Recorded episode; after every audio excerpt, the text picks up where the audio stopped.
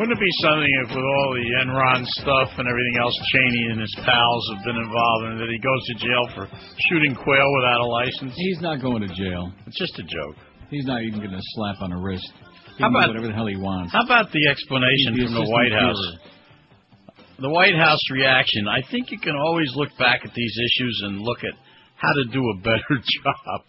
That's their comment. No, I think that the media reaction is the one that's really pathetic. In fact, NBC News spent almost the first five minutes of their newscast last night about themselves. You know, about David Gregory said this and David Gregory said that, and uh, uh, the heated exchange that they had with Scott McClellan. If they were as heated about all these people that are dying in Iraq and about the war that was based on lies, uh, then we might accomplish something. You know, but they take some rather insignificant thing where he, like, uh, you know, obviously broke the law, which they do every day. He just shot some And, guy in the uh, face. know, and he shot a guy. Big deal.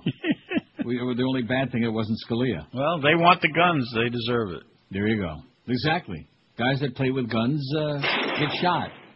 He was Little the kids that he was the guns. keynote speaker to the NRA Yeah. last year. Well, they got their own orifice. Don't you remember they said we're going to have basically our own office right next to the Oval Orifice? Yeah. Remember that? Yep. The headline in the New York keep in Daily mind that News. most of America are gun nuts too. So that that's what separates America from the civilized countries of the world. Yep.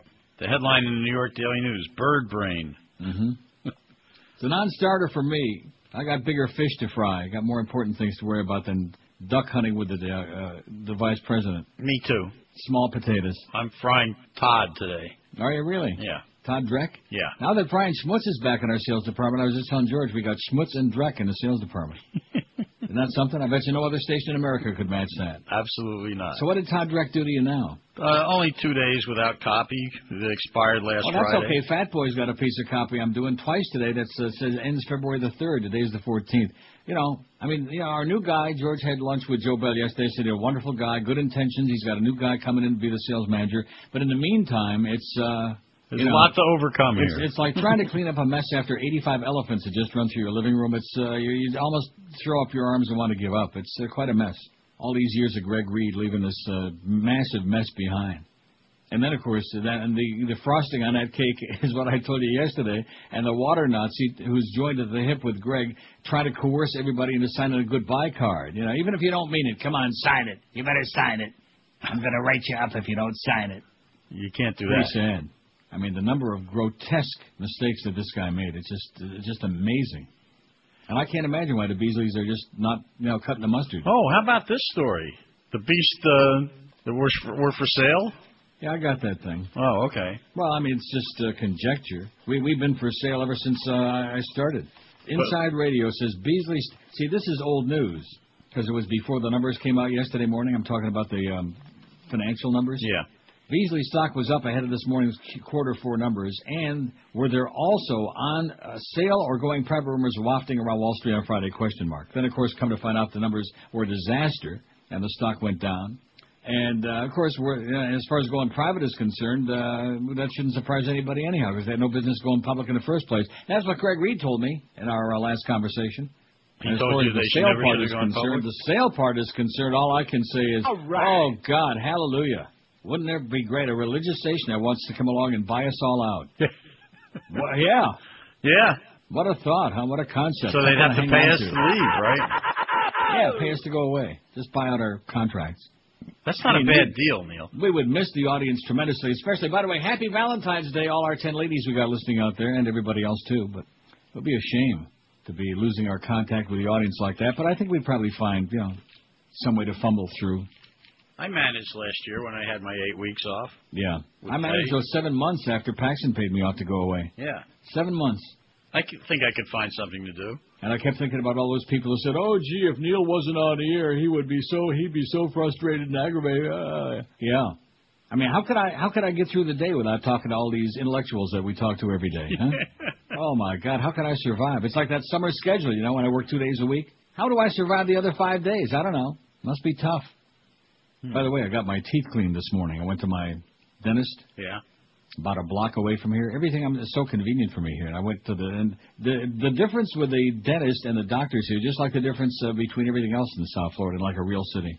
Yeah, it's uh, civilized. It's like it's like the difference between a real professional job and a lick and a schmear. She really got in there and uh, scoured, man. I feel like I got a new set of teeth. I have a good dentist. Good. I'm glad to hear it. In fact, his son is the promotion director here for the uh, for the FM station. For power? Yeah, And who the hell is that? Bernstein. Bernstein. Oh, uh, there you go. Boy! Now, my dentist here is uh, Russian. I don't know if he's Jewish or not. He's a Russian guy. But he's good. Dr. B's good. Well, good.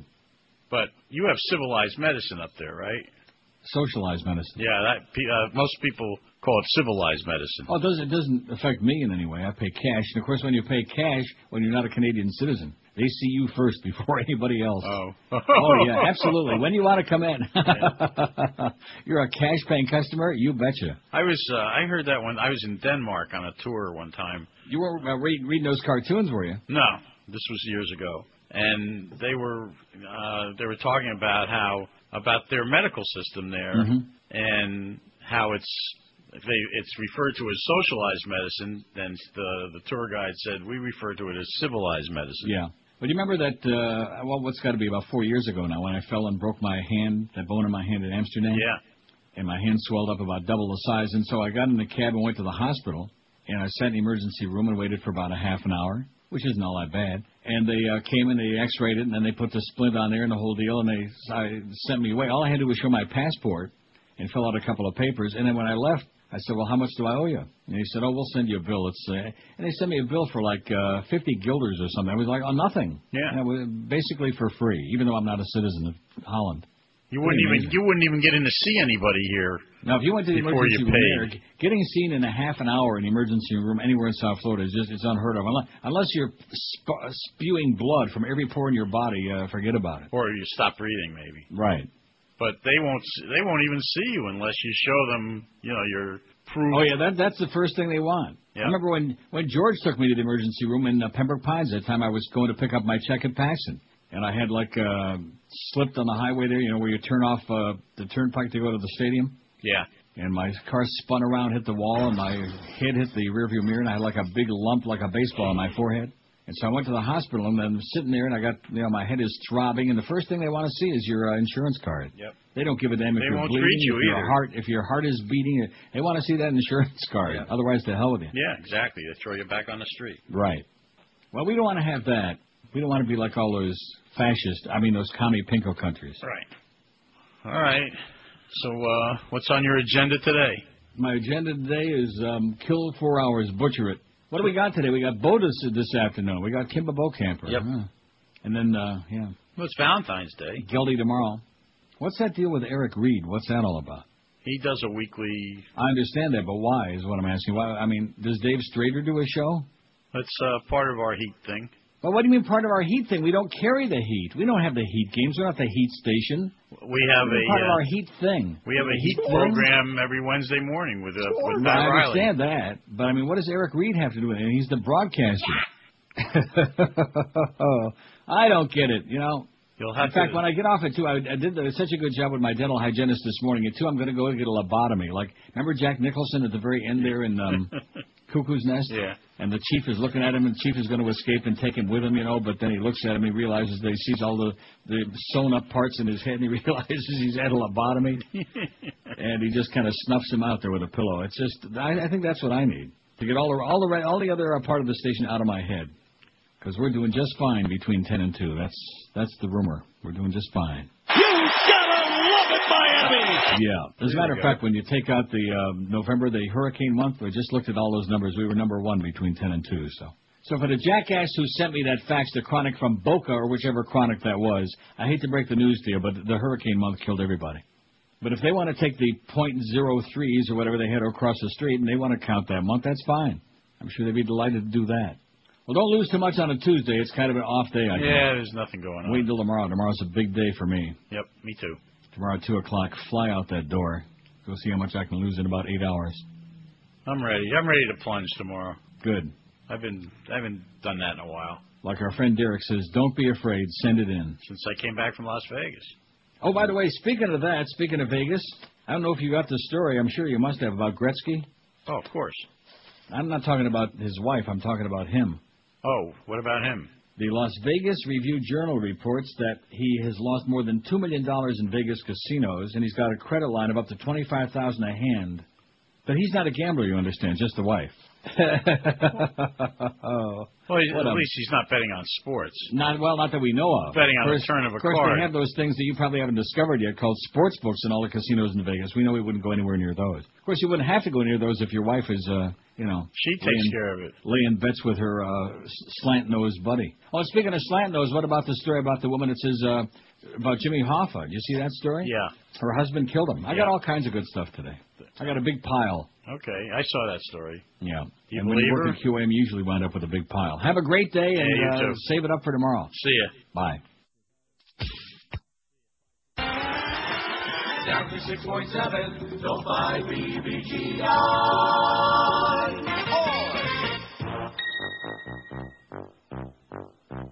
Eight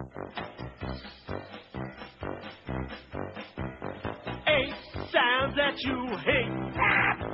But I'm an idiot, and I think they're really great. I doubt that you can handle one or two, much less all eight. Eight sounds that you hate. The men from the boys, they will surely separate. I'll tell you what they are. Guaranteed you'll go, yeah. I like fingernails on a blackboard. When people crack their neck or their knuckles. When I rub styrofoam together. That just makes me chuckle. Why are you sending me Riley's faxes, by the way? Eight sound you can't stand. Are you tired of them already? Which you could tolerate if you were half the man I am. Add to the list of eight. A fork and a knife. Scraping on a plate. Scraping on a plate. Scraping on a plate. Here's one I really love. You might want to try it. Give me feedback in my headphones. Oh yeah, that's more like it. A little more, little more over there, a little more. Yeah! Hey, sounds so unique. Now let's review so you can really, really freak. Fingernails on a blackboard. When people crack their neck or their knuckles, rubbing styrofoam together. Cause it makes me chuckle. I like brand new sneakers on a gym floor.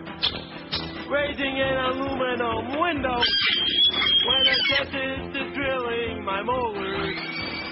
That makes me say bingo. My boy singing on his record. Utensils on fine china. If these sounds give you the shivers, that makes you a whiner. Do nuts if someone bites their fork like this? Cause I love it. Here, I'll do it again. Do you have a nervous system left? How about the squeegee wiping a window while I crack my neck? Suffer, you wimps! Suffer, wimps! Oh, wait! I got one more! I got one more too.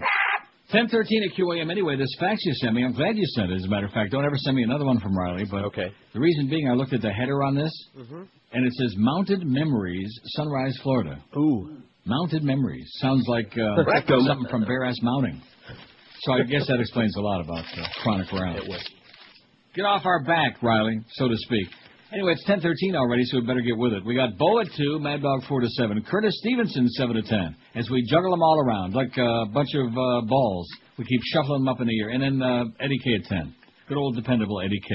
Old. When it comes to mattresses, a lot of gimmicks. The latest are sleep numbers, otherwise known as air mattresses. They're only warranted in full for two years. They squeak, just like we heard on that last bit. They squeak, they pop, and they can lose their setting during the night. They cost an arm and a leg. If you really want a high quality brand name mattress that'll last you for years and years, then call our good close paisans at Dial Mattress at 1 800 Mattress. When you call that number, you'll get no runarounds, no showroom shenanigans, just factory direct prices on the best brands you know and trust. When you call 1-800 Mattress, you choose from Florida's biggest inventory of the top names like Serta and Sealy, King Coil, Simmons, Tempur-Pedic, Stearns, and Foster Hewitt, all ready for same-day delivery at prices always lower than the so-called big-name chain stores, even during their big hotshot sales. Call 1-800-Mattress. You can have the bed you want delivered the date and time you want in a two-hour delivery window when it's convenient for you, like 9 to 11, 10 to noon, 11 to 1, 2.45 to 4.45, etc. I've been a satisfied customer, and uh, so most of the QAMers, too, and you will be, too, I guarantee it. In fact, I'll bet you the Water Nazi's life on it. Call today. Call 1-800-Mattress or log on to their website, mattress.com. That's 1-800-M-A-T-T-R-E-S. Leave off the last S because it stands for stupendous, sensational savings. This is Neil Rogers. This is 560 QAM. Rock solid. You get a lot of it. With Neil Rogers on Sports Hole Radio, WQAM.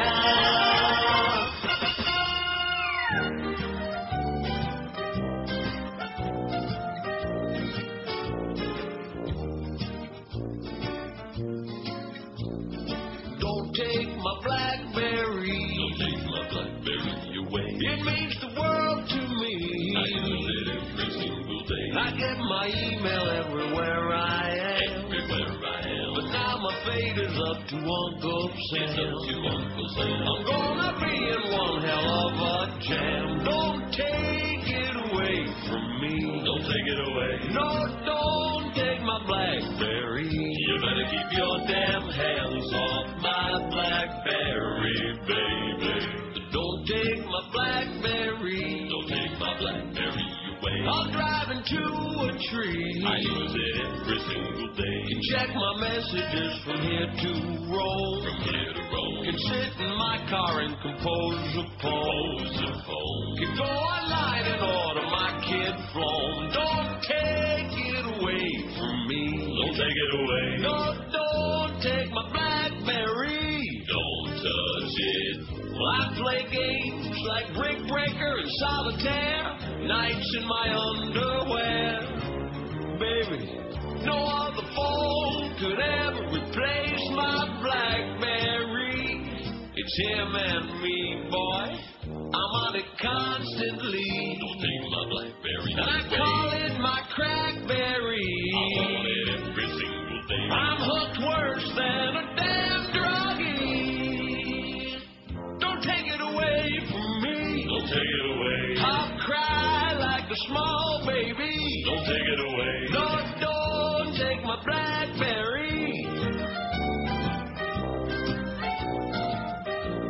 Welcome back, Brian Schmutz, to uh, WQM, to our sales department, such as it is.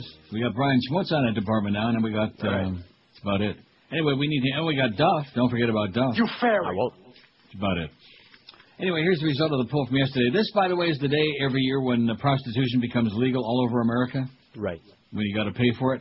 Well, Who's the every funniest man in the history of the movies? That was our poll yesterday. We had, uh, what do we have? 1,343 votes, because I chopped it off at about 6 last night. I was in the mood to get this other one on there right away. In fact, I think we got a shot at a 1,000 votes during the show today. You want to know why? Why? We got 8, 883 right now. I'd say the odds are pretty good, wouldn't you? Yeah, by maybe Call up. Eddie K, see what the odds are. Mel Brooks, 158, the funniest man in the history of the movies. Well, that's your opinion. Peter Sellers, 131. A lot funnier than Mel Brooks. Mhm. Groucho Marx, 95. Rodney Dangerfield, 89. Richard Pryor, 75. Jim Carrey, 68. Well, they must be thinking way, way, way back when we used to like him. Right. John Cleese, 56. John Candy, 52. Bill Murray, 50. I remember the guy that said I didn't like Bill Murray. What was that all about? I don't Did I know. ever say anything Based against Bill? Murray? I, I don't know. Never. I said something against Murray the K, I think. Oh, no, that was uh, Cousin Brucey. John Belushi, 47. Robin Williams, 40. Oh, man, you see this? Don't even stop to think about it. Just move right along. You know, we ask the questions so that we get your opinions, even though we know that many of the times your opinions suck. Mo Howard, 36. And another thing. That guy that called in yesterday was just, he was so good. He was great. In fact, we're thinking of giving that guy, leave us your number, uh, Pally, you old toad. Call in and maybe we'll give you two to foe instead of Mo. Woody Allen, 36. Curly Howard, 32. He's right on Mo's ass. Leslie Nielsen 31, W.C. Fields 29, Chevy Chase 28, none of the above 26. Oh, brother, what a hard ass. Mike Myers 26, Laurel and Hardy 25, Steve Martin 25, Dave Chappelle 24, Abbott and Costello 22, Charlie Chaplin and Gene Wilder 20 apiece. Same guy, different mustache. Jerry Lewis 17, Eddie Murphy 12. Oh, nobody said Jerry Colonna. Speaking of mustache. Jay and Silent Bob and Eric Idle each had 10. Only 10 for Eric Idle. And Rowan Atkinson, Mr. Bean, had 9. See, that tells me what I need to know about the human race. Eric Idle gets 10, and Mr. Bean gets 9. They're oh, Mr. Bean. The guy is funny though. No, he's not not. that character. He is nauseating. Never seen him. Uh, what? I said you've only seen Mr. Bean. Albert Brooks. Well, that, that's okay. Hey, That's not his only act, you know. I would hope not. Albert Brooks nine, Bob Hope seven, Harold Lloyd six, Marty Feldman five, Andy Kaufman and Buster Keaton four apiece, Bert Lahr three, Rob- Roberto Benigni two, Terry Gilliam two, Michael Palin one, Graham Chapman one, Carl Reiner and Terry Jones had Oh. none. oh, that's bad. Well, Carl Reiner's not known for movies anyway. No. The movies that he was in, I can't recall him. Wasn't he in the? Uh, he was in Ocean's Eleven, the remake, wasn't he? I, believe. I, I don't know. and he did, never he did saw not it. play a comedian. So He was don't in The. Jerk briefly. Well, here's a long, long fax from Mark Scheinbaum. Wow. He was in the remake, by the way. Remake of what? Ocean's Eleven. That's what I said. Oh, you just checked it? Yeah, he did. Josh is right on top of it. By the way, the three of us took a vote and we decided that Riley's faxes were going to Schmidt cannon from now on. Now that we know he's from Mounted Memories. Yeah, I think we'd like to make him a mounted memory, just like the vice president's friend. Maybe he was trying to make him a mounted oh memory. Oh God. Poacher. Beasley's stock was up ahead of yesterday morning's quarter four numbers. That's the inside radio thing, but then it turned out uh, turned sour. Actually, what I should do is go back and see what inside radio said in the afternoon. I ju- just delete those. I don't even read them. Remember, I got I, I subscribed to that thing just for I think for a year I had to subscribe just so I could read that one article that one day about Greg Reed uh, threatening to leave. And but remember that? Mm-hmm. And then of course he did leave, but not of his own volition. Even though he'll give you a song and a dance, he'll he'll lie to you. But then again, that's his specialty.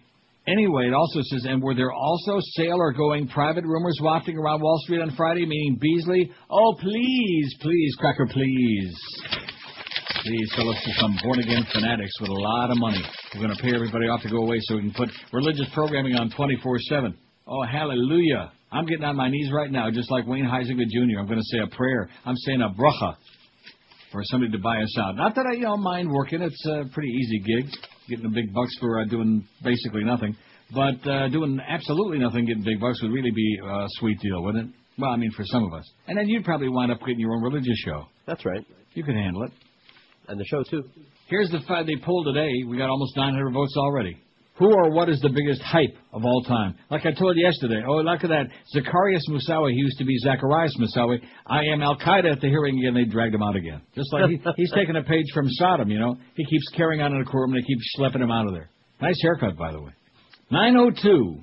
That's not the time. That's the total of votes. Oh, there's uh, Mrs. Limbaugh. I know she gives you I spilkies. gotta change it now. Who or what is the biggest hype of all time? So many hypes. Religion, nobody even close. 297. That was my choice. Religion. What a pile of crap. Well, I voted for Howard, so. How you did really? Howard did. Stern 96. That was George's idea putting him on there. I will say this though, you got to give him credit if for nothing else, even though we don't uh, not that much into his show these days, but when we did that poll a few days ago about uh, what you listen to in the morning, and he had uh, like about uh, what was the percent? It was, it was pretty impressive. I don't know, ten percent. It was about 10%, then plus another a couple of percent that were listening pirating uh, here and there. So about 11 or 12%. And mo- mo- most of those people are paying for it. Mm-hmm. And the show, too. Howard 96, that's Stern. WMD's 83. Where the hell did that come from? Eric. Oh, thanks, Eric. American Idol 83. Oh, 84 just went up as I spoke. Super Bowl 78. The Segway 55. Man, there are people riding them on every street corner. They're like zipping right along. Not. It's going to revolutionize the way we live. Man, you people in the media, you're such a bunch of grave robbers. You're crazy people. Like that.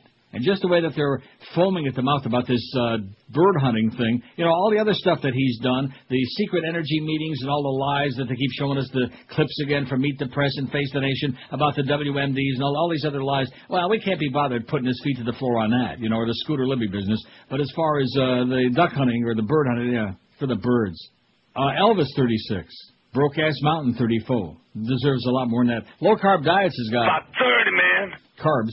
Madonna 24, the Olympics 23, Tom Cruise 22. Tommy, you come out, come out before it's too late, Tommy, before they before they uh, lock that door. And he gets stuck on the inside there with R. Kelly. He's got a piece. The Olympics 23, I said that. The Beatles 16, Doctors 10, Low Fat Diet 6, MASH 6, and David Letterman 4 out of 907.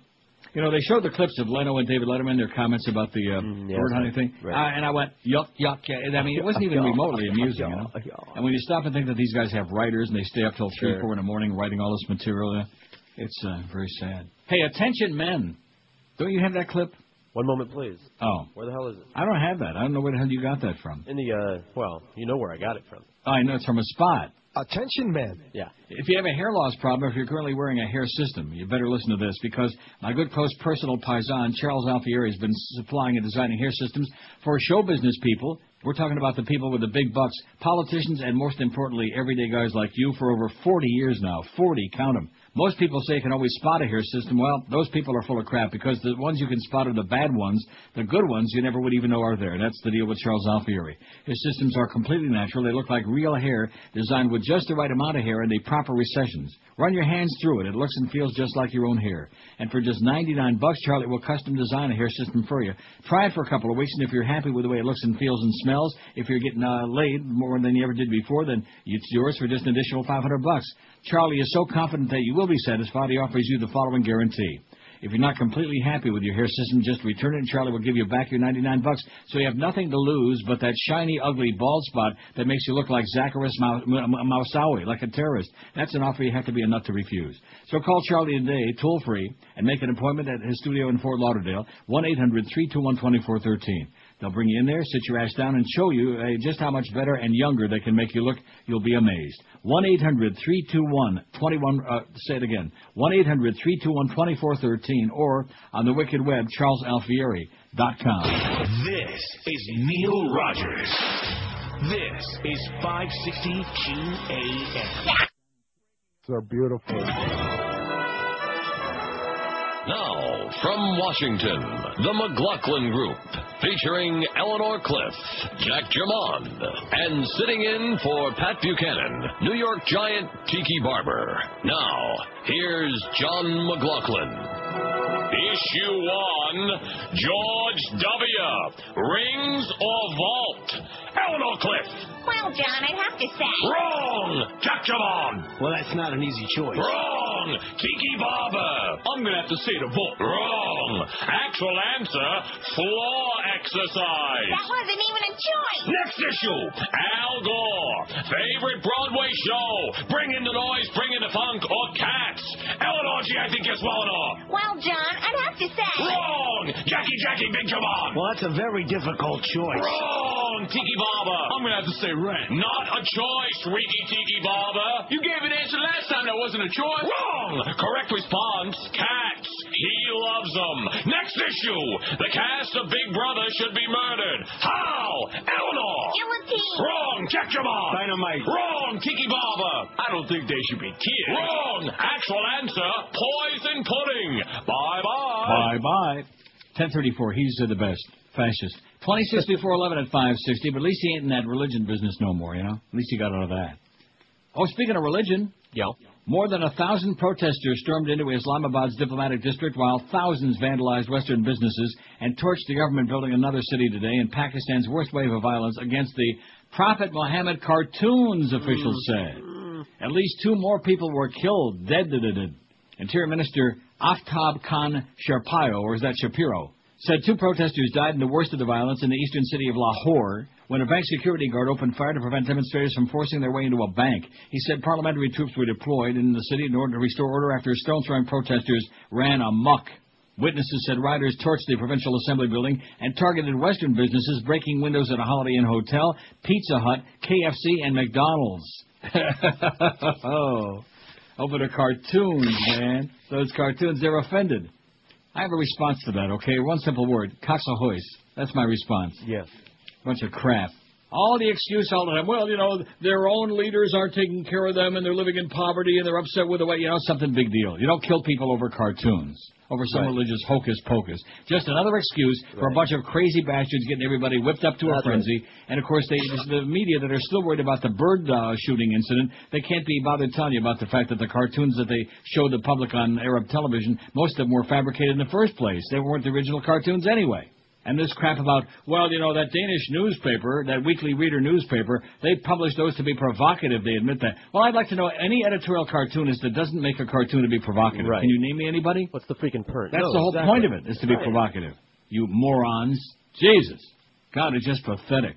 Well, we must understand we can't offend other people's beliefs. Well, why the hell not? I think that's one of the best things we can do is offend people's beliefs. At least make them think and realize how stupid they are. Take a look at the result of that poll today. 306 votes, way ahead of everything else. The biggest hype of all time. Religion, baby. Hocus pocus, heebie-jeebie. Nonsense. Mumbo jumbo. In my gumbo. And by the way, they don't care about you people in New Orleans because, uh, you know, they don't like chocolate people. That's just the way it is. You're not going to vote for them anyway. Even if they're Rocky Road? That's correct. Even if they're chocolate chunk. Yeah, oh, by the way, I threw out those cookies. Good. No, I ate two. I ate two of them, and then I realized that if I if I didn't throw them out, I would eat a That's whole right. bunch. The whole freaking bag. So I put them in my uh, garbage bag, and I took the bag to the chute, the garbage chute, and I shot it right down, just like Dick Cheney. I shooted it. That actually crossed my mind because I forgot about your teeth cleaning thing that you did tell What? me about. That uh, you ate that whole bag of cookies and wound up in a diabetic coma. Oh. I told you I was going to the dentist this did, morning to get my teeth cleaned. I I told you that about five times, Mr. Right? Alzheimer's. That's right. In addition to which, that's why I put the audio on there from the TV, so you know that at least I was I alive. I remember got up that. uh, long before you showed up there. That's right. In fact, I was sitting there waiting to confabulate, and then you never showed up, so I left about 7:45. I went shopping. Well, good for you. Got some water. and Mark some soup. Scheinbaum writes, "Who the hell is that?" Oh, that's right, Mark. We even got We a bit a bit, about him, yeah. which I might play about ten seconds of. Well, no, I'd play more of it, Mark, except nobody knows who you are. WIOD, your Pizzicato station, presents The Mark Scheinbaum Show. And here's your host, Mark Scheinbaum. Good morning, ladies and gentlemen. Mark Scheinbaum, along with my good friend Al Knight, on our new station, WIOD, from Al Knight. You fairy. Oh my God! Give me a break. Anyway, here's a long fax. In fact, the even though it's only February 14th, it's Valentine's Day, and it's two weeks from tomorrow before that big 30th anniversary show of mine. But the congratulations, the telegrams, the letters are coming in from all over the world. I mean, from Denmark, from uh, Islamabad. Eh, Do you believe it? No. But Mark Scheinbaum uh, says congratulations on 30 years of South Florida broadcasting. About 30, man. It is significant to your thousands of fans that your non-topic stream of consciousness talk radio is actually the envy of many topic talk radio hosts. One thinks back to Anita Bryant, the Marielitos, Race Riots, Hurricane Andrew, Elian Gonzalez, even two World Series, the uh, Sports Emperor Huizenga, etc. And it's been the Neil Rogers show that most people, that many people tune to or log on to for your interpretation of the events and the huge hypocrisies of the day. Well, that sounds like Howard Beale ranting about the hypocrisies of our times. What's wrong with being an angry prophet ranting about the hypocrisies of our time, right? Right. Crime is mad as hell. You want to be an angry prophet? Yeah, what's wrong with being an angry prophet? Yeah. Well, then grab it. Grab it. Never underestimate the uh, fact that while uh, never setting out to influence people, you've been a voice of sanity in, in uh, a sort of an insane way, it says. Very bad penmanship, by the way, Mark. During almost six years of work with Craig Worthing, he repeatedly uh, uh, something you as the gold standard in radio. This week, the Financial Times reported that CNBC TV's Jim Cramer, with 155,000 average hourly viewers, was number one in that cable network. I think you have that more listeners than that just online. Well, we only wish, Mark, and uh, boy, you sure can. We only wish that you were doing the Arbitron figuring. Uh, continued success in broadcasting, retirement, the racetrack, or whatever. Happy 30th, Mark Scheinbaum, WFTL, WGNO, and he left off WIOD, I noticed, on his uh, resume here, this thing here. And you want to know why? WIOD. Oh, I hate that station. And so does almost everybody else. Even Mike Disney hates it. Of course, they've got nothing to do with it no more anyway. And Bob Neal, he hated it too. They tried everything they could to make money with us, but we were a bunch of losers. Hey, Bob Neal, I, I, I've stepped on better crap than you, okay, you little turd up there in Atlanta with all them yahoos. You know, when, when when the management people at Cox Broadcasting sit you down and tell you the reason they didn't want to simulcast as much as they would have liked to at WSB in Atlanta is because the people in Atlanta are like a thousand times more right wing and more rednecky than the people in Tampa. I think that tells me everything I need to know about Atlanta. You know what I'm saying? Show enough. Yeah, which is probably why they're not too happy with all the chocolate people living there anyway.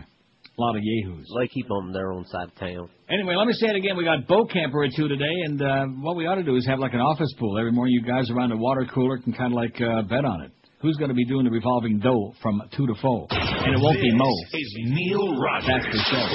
This is 560 QAM. Say goodbye to football. Oh, Ricky, how can you do this? I want to stroke your legs and sniff your crack with my greasy nose. But you'd rather smoke a spliff. Now I'm pulling up my life for the season. You dash my hopes of manly bliss. Tears well up in my eyes for no apparent reason. As I bust another dish, there's no AC in my trailer, and then I find you're no longer here. You validate my life as a failure and broke the hearts of all the sports queers. I don't wanna fantasize about another job. It's your toes I want in my mouth on behalf of undersized lads who like sport hole radio. Don't leave us like this. Now only Shaq's funds we can Ten forty-four.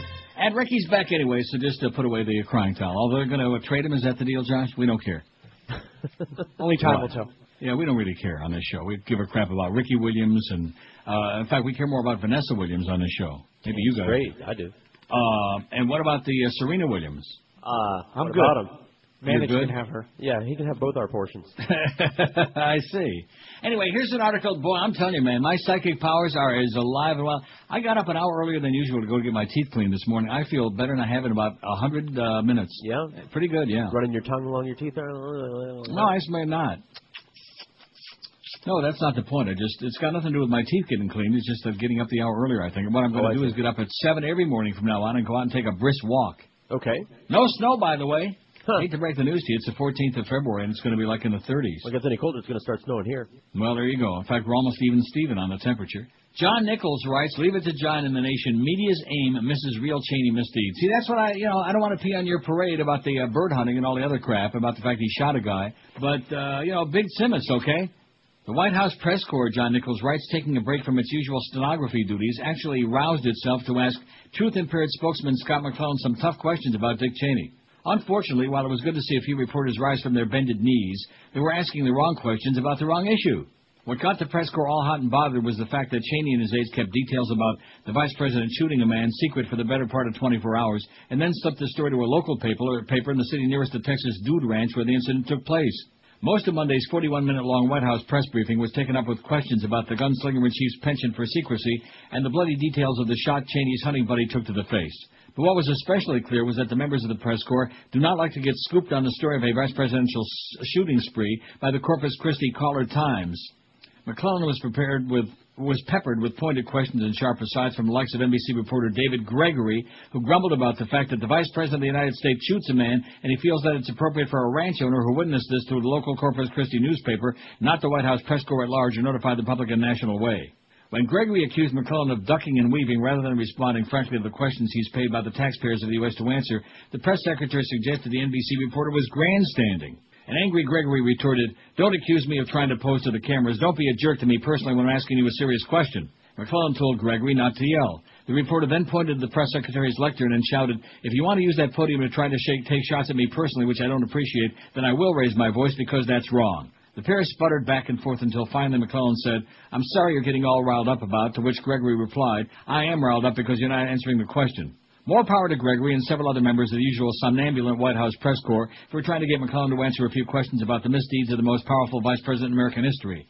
The only frustrating thing is that Gregory and his compatriots were all excited about the secretive handling of the details regarding a hunting accident that, while troubling, can hardly be described as the most serious matter of concern with regard to Cheney. To be sure, a trigger-happy vice president makes for good feature stories, not to mention good comedy. But where were the demands for answers? Where was the, critic, uh, the cry for accountability? Where were the shows of righteous indignation last week when it was revealed by the National Journal that Cheney's former chief of staff, Scooter Libby, had told a federal grand jury he was authorized by Cheney and other White House superiors to disclose classified information to journalists as part of a plot to defend the Bush administration's manipulation of pre-war intelligence to make the case for going to war with Iraq.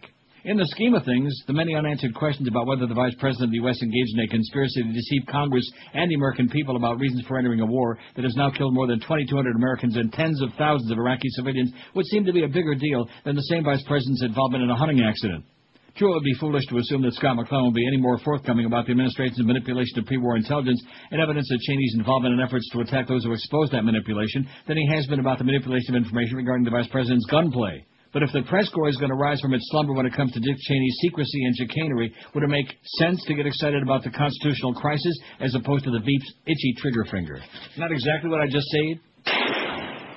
Rat. And here's John Nichols on the Nation coming out with it like uh, only moments later. Nice going, John. You go, boy. I think we're going to have about a thousand votes by 11 o'clock this morning. I think that's unprecedented.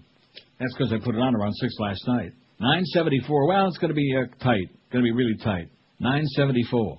Well, there's uh, that little girl's uh, killer there. There's uh, Kendall Coffey, the media hound. Family members have different view. A judge is uh, going to really rely on the on the jury. Fry his ass. Uh, crank up old Sparky again, right? Right on. Up there in Starke. Crank it up and fry his ass right on TV. Sure as hell beat all these stupid White House press conferences. 974 votes. What or who or what is the biggest hype of all time? Good poll. Who came up with that? I did. Well, it's about time. Religion 315. WMDs. Nice going, Eric. 107. Howard Stern 101. American Idol 89. Super Bowl 80. The Segway 61. Broke Ass Mountain 37. Elvis 37. I wonder if Elvis had ever spent any time up on Broke Ass Mountain. Low carb diets is stuck on. About 30, man. Tom Cruise 24, Madonna 24, the Olympics 23, the Beatles 16, as Ed Sullivan would say, the Beatles. Doctors 11, low fat diet 7. That's at uh, Dr. Nene Nadell, or Dean Ornish. I'm sorry, Dean Ornish. You know what kind of hen he likes? Cornish? That's it. And you know what? Gornish Helfen. uh, Mash 7 and David Letterman 6 out of 982. Well, we got a shot at a 1,000 in the next 10 minutes. We'll get there. We will get there. Are you excited about that? Medium. I sure as hell am. And I got tomorrow's poll all set thanks to our buddy, uh, although Sean, it's, it's a great poll, but only one this time. Oh, you see, even Sean's running out of material. Boy, after the first 2,500 polls, they start getting a little bit uh, difficult. Come up with something new and exciting for the South Florida crowd. It's always very demanding. Oh, we already done that one. That's uh, boring. What are you going to do tomorrow? You know, what do we got for us today, huh? Come on, come on. Better get with it. Uh-oh. you know all that stuff that they uh, shine your teeth with? Oh yeah. They put all Oh, kinds boy. of schmutz in there. yeah. Mafia wife from Boca says husband killed Jimmy Hoffa and threatens a soprano suit. This is a great story. I got a lot of great stories today. I got Cindy Sheehan's uh, article on michaelmoore.com. Got that story about Wayne Gretzky. All right. Two million bucks that uh, he's lost in Vegas. but he's not a gambler, you understand. I understand. Man, I got a lot of schmutz in my throat. You may have to finish the show. All right. What's that banjo? I may, I may have to go back to my uh, hygienist for a degaussing. yeah. Fort Lauderdale, a self-proclaimed mafia wife said Monday that her family history was improperly used as the model for the TV series The Sopranos, and that her late husband once told her he had murdered former Teamsters President Jimmy Hoffa. To which we say, All right. I sure like that movie a lot. Hoffa? Hoffa. Don't think I saw it. You didn't see that movie? I don't think so. Come on, man. I'll put it down on the list. Boy, now who, who was in that? Was it was it Joe Pesci that was in that? That Uh, played his uh, assistant? I don't know. Well, you can probably Google it right now and find out who it was. It was somebody. I mean, no, it was uh, Danny uh, DeVito. Ah, okay. I knew it was a little guy, kind of funny Funny looking. looking? Danny DeVito. Linda Melito rhymes with DeVito, 59. Well, it's got an O on the end of it. Oh! Said her husband, Louis Melito, told her in 1988 during an argument while they were driving over New York's Verrazano Narrows Bridge that he had killed Hoffa in Detroit and dumped his remains near one of the bridge's stanchions. When's the last time you heard that word, stanchions? Uh, I think that might be the first time. No, come on. Louis Melito, a high-ranking or made member of the Gambino crime family, disappeared two weeks after that conversation and is presumed dead. No. By the way, something. Yeah. Danny DeVito directed that movie. Wow. How do you like that? He was great. Although he got he got uh, had there in the end. He got had in that uh, uh, diner by that punk that came up. Oh, I'm such a big fan of Baba Beep, Bada and then Bada Bing.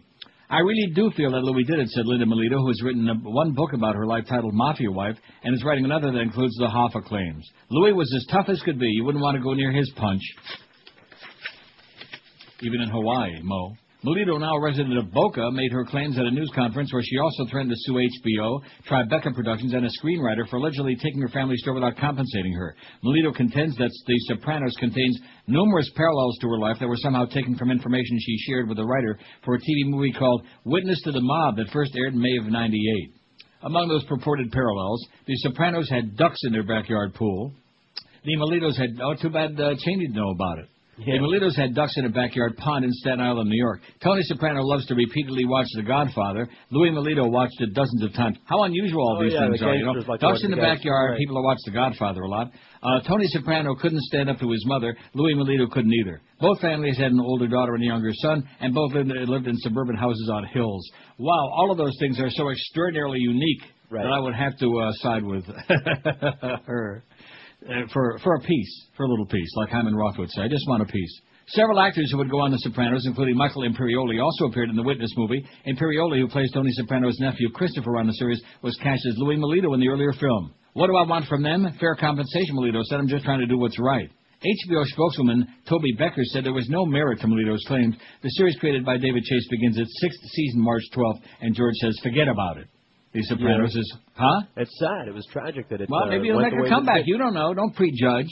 I think it's too late. The Sopranos is wholly the creation of David Chase and his team of writers, Becker said. Tribeca executives didn't immediately return a phone call for comment, but a beep, but a boop, but a bop. The firm, uh, as for Hoffa, Melito's claims are the latest in a long list of theories that have surfaced over the years since his 75 disappearance near Detroit. One of the most famous is the unproven contention that Hoffa is buried under Giants Stadium in New Jersey. Dawn Clenney, spokesman for the FBI's Detroit field office, said she hadn't previously heard of Melito, but that every tip involving Hoffa is investigated. It's still a pending case, Cheney, uh, Clenney said. We run these leads out to see if there's anything to them. Hoffa was last seen July 30th, About 30, man. 1975, at a restaurant in Bloomfield Township outside Detroit. Hoffa was on his way to a meeting with New Jersey Teamsters boss Anthony Provenzano and Detroit Mafia captain Anthony Giacconi, Giac- Giacalone, and investigators believe Hoffa was killed to prevent him from regaining the presidency of the Teamsters. Of course, then there were those who believed that uh, Hoffa was responsible for the killing of both the Kennedys, and that this was like uh, payback, which at times can be a bitch. Now, you've heard those stories too, I'm sure. Yeah, but I don't buy that. You don't buy that? No. You mean the. Kennedys certainly wouldn't have anybody killed, right? No, of course not. Presidents Other and Mary Jo senators Kopechne. don't. Yeah, that was an accident, and somebody got hurt. You know, a thousand and seven votes. It's four minutes before eleven. Are you writing this down on your sleeve, on your armpit? Put a big t- tattoo right where Ed Norton had his tattoo, Writing right over your wall. heart, where he had that swastika. That was such a damn good movie, man. Thanks to all the people that recommended that American History X. You're welcome. Well, you were one of them, but there were a whole Sure. lot of people out there Sure too. So you just got to see this. I'm you sure gotta, they'll you know. call one at a time and say you're welcome right back to you. No, no, I'll, I'll pass. A thousand and uh, nine, a thousand and fifteen. They're coming in in gigantic chunks now. Can you smell it? This is Neil Rogers. Rock solid. This is 560 QAM. This is the Neil Rogers Show. This is your brain. Any questions?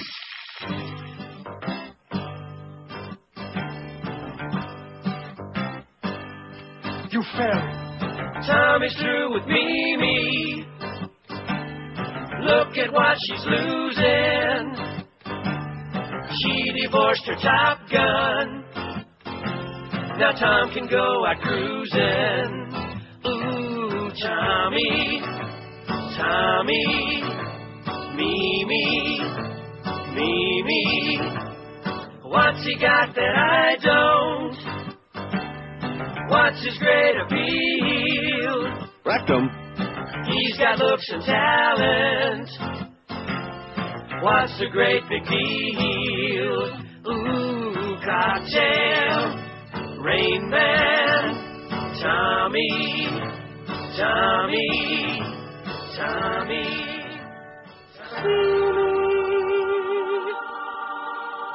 dumped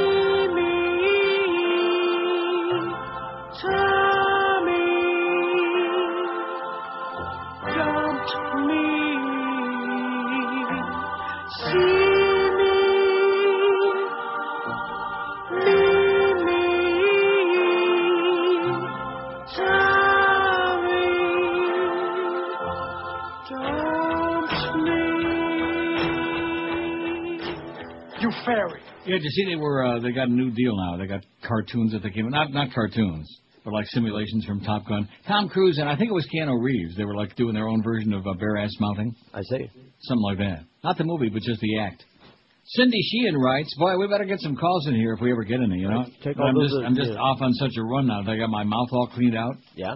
Well, a lot of people have told me over the years. A lot of old ladies. That's right. You better clean up your filthy mouth. You're such a potty mouth. You miserable bastard. And of course, most of those old bags are dead right now. So all I can say is, hallelujah. Just like that guy yesterday. And another thing. And another thing. You chased Mo out of town. It sounded like his boyfriend. Man, it sounded like maybe it was a curly. You think? I That could guy be. was just whipped Curly. up into a frenzy. Brother Sorry, Curly. although he was listening. Let's let's tip our cap, our uh, schmata to, the, to that guy. Even though he would uh, deny it, he was monitoring anyway.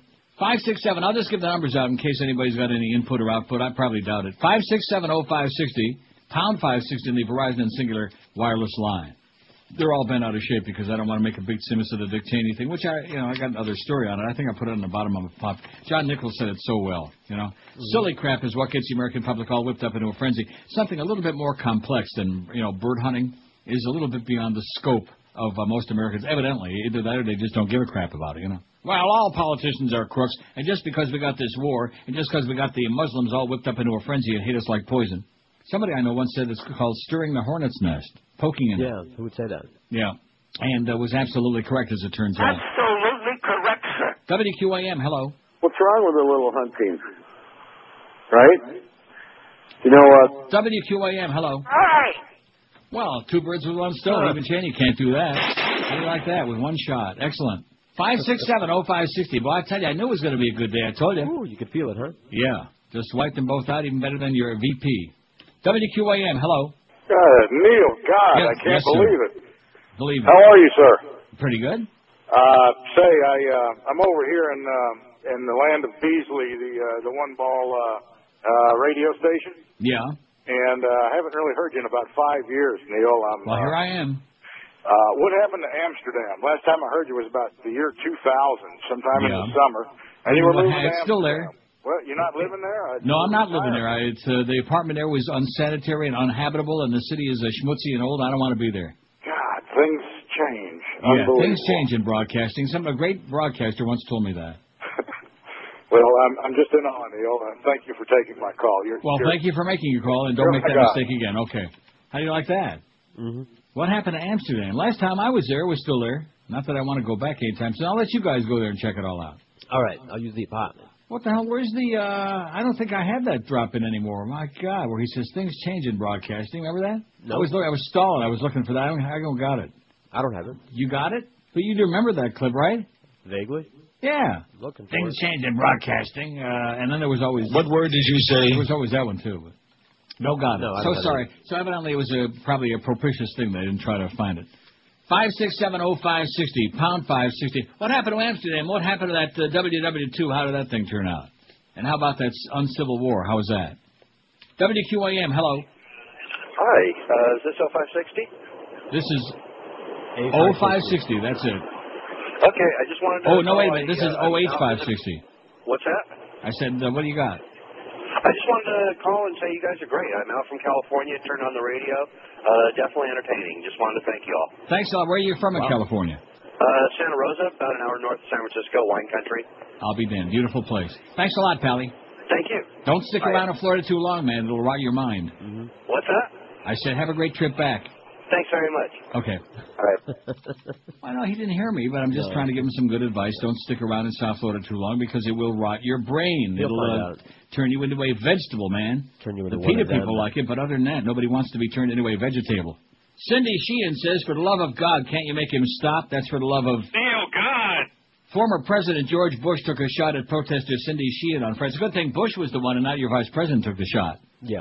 While speaking to students at the University of Mary Hardin-Baylor, or something like that. Oh, don't tell me this is another one of these stories that's chopped off. Oh, no. Bush told the audience if she shows up to their church as expected, she'll have to deal with his wife, Barbara. Mud fight. That's This is Bush 1. Oh. On President's Day, February 20th, Gold Star Families for Peace, Veterans for Peace, and Code Pink are sponsoring an action in Houston, Texas, near the elder Bush's estate called For the Love of God, Can't You Make Him Stop? We'll be demonstrating, this is written by Cindy Sheehan, we'll be demonstrating in front of George Sr. and Barr's Church That's a Barb. It should be. Barb. St. Martin. Well, it's supposed to be Barb. St. Martin's Episcopal Church in Houston, 4 to 7 p.m. on President's uh, Day, Monday, February 20th. And we have something to say to the Bush family, who apparently send their women to fight their battles. Bring him on. Mrs. Bush can read my sign with a big picture of my son Casey on it, which will read, "Your son killed my son. Make him stop." George Senior says that I'll have to deal with Barbara. Well, she will have to deal with me, and she'll have to deal with Amy Branham, whose uh, Branham, whose son Jeremy was killed while in training to be deployed to Iraq. Juan Torres, whose son John was killed in Afghanistan while he was trying to expose the active drug trade on his post. Beatrice Saldivar, whose nephew Daniel Torres was killed in Iraq. Dee Dee Miller, whose son, whose nephew Casey was killed in Iraq, and Bill Mitchell, whose son Michael was killed in the same incident in Iraq that my son was killed in. We have some questions for Barbara, so we hope that she'll come. Here are a few of our questions. If you think that this war is such a noble cause, why aren't any of your children or grandchildren in combat over in Iraq? Do you think that any of us wanted to trouble our pretty minds with images of flag draped coffins? Only for us, they weren't images. They were actual flag draped coffins carrying our dear loved ones. Not only are we troubled by these images, they're imprinted in our hearts and souls forever. About how much money do you think the Bush family has raped from America over the years from war profiteering? Did you ever wash little George's mouth out with soap for lying? Lately, we have heard from Larry Wilkerson how the intelligence and all the pre-invasion posturing was a hoax. How do you think that makes us feel? Our children are dead because of, trick, because of a trick played on the world by your son and his administration. How many innocent Iraqis have died? How many uh, are your family willing to have die before the travesty in Iraq ends?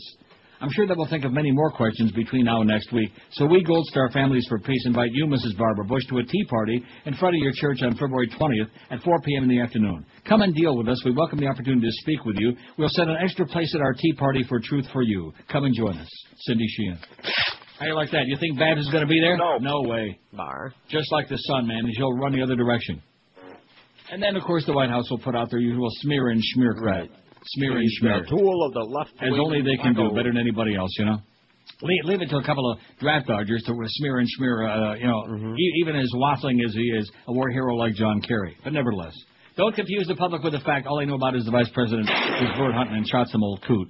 Look at this. Somebody took the trouble to fax this to us. We already had this yesterday, but that's okay. Right, here you go again. We already had this yesterday. Isn't this more uh, more up to date?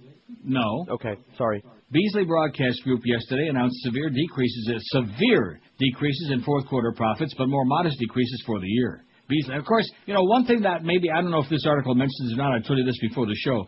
The fourth quarter for everybody had to be way down, and one of the reasons that they don't mention here, forget about those Dolphin games, was the hurricane. There's a whole month of that fourth quarter that basically you can write off because who the hell was uh, doing advertising? Most of the businesses were closed part of the time. Some of them uh, a good majority of the time. So who was uh, doing radio advertising or any other kind of advertising during the fourth quarter of 2005? You morons, okay? You idiots at the Naples News, whatever it is. Shares of Beasley closed. Oh, look at that. Down to 6.7. Don't buy BBGI. Closed at 1376 They down 24 cent from the previous close for the year. By the way, anybody doesn't know Beasley, it's a company that owns this radio station, and we're pretty embarrassed and humiliated by it. They're a bunch of nose pickers, bunch of yahoos. In fact, if you saw the movie Deliverance, that little kid with the banjo up in the tree, that was one of the Beasley's kin. In fact, he may have been the. That, how many years ago was that? What year was Deliverance? Uh, 78? geez, 77, 70, right, Huh? yeah. What would you say? 76, 78? I'm saying 78. I'll say Probably 77. 76. What is, what is it? Did you Google it yet? Doing it now. Google it. Yeah, yeah.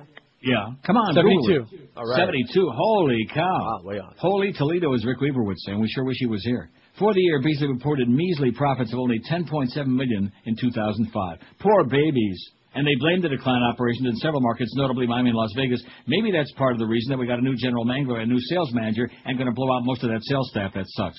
Beasley's Miami station no longer has Dolphin football games a broadcast contract, and political advertising was down in 2005. That's because there wasn't any, said Caroline and Bruce Beasley, the company's president and vice president, respectively. oh, yeah. Respect my ass. It was tough losing the Dolphins, from which Beasley had received about 1.6 million in revenue. Let me say it again: in revenue, but how much did we pay for the rights? That's the question. Is that net revenue or is that uh, gross revenue? Pretty gross, if you ask me. And it's even more gross when you realize that the losers across the street are paying four and a half million dollars a year for five years for the rights to broadcast that crap with Jimmy Syphilis, that silly uh, whimpering uh, faggot, and uh, what's his name? Joe Rose. God Almighty, how pathetic. We got over a thousand votes on the poll. Who or what is the biggest type uh, hype of all time? 1,050 votes. Religion 342. WMD's 124. By the way, that's faggot with a small f, Jimmy. Uh, Howard Stern 103. American Idol 97, or is it with a capital F?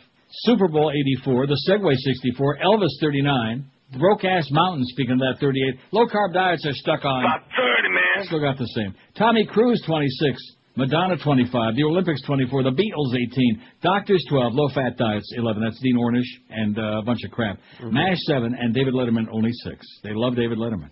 I can't tell you whether I like David Letterman. I haven't watched his show in oh man, about 100 years. Yeah, it's been a while. Huh?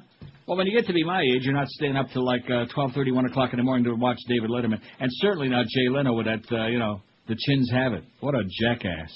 God, what a no talent piece of turd. Anyway, like I said, we're going to take a thousand calls today, aren't we? Let's do it. Or maybe we just take one. What do you mean? Uh, let, let's do this instead.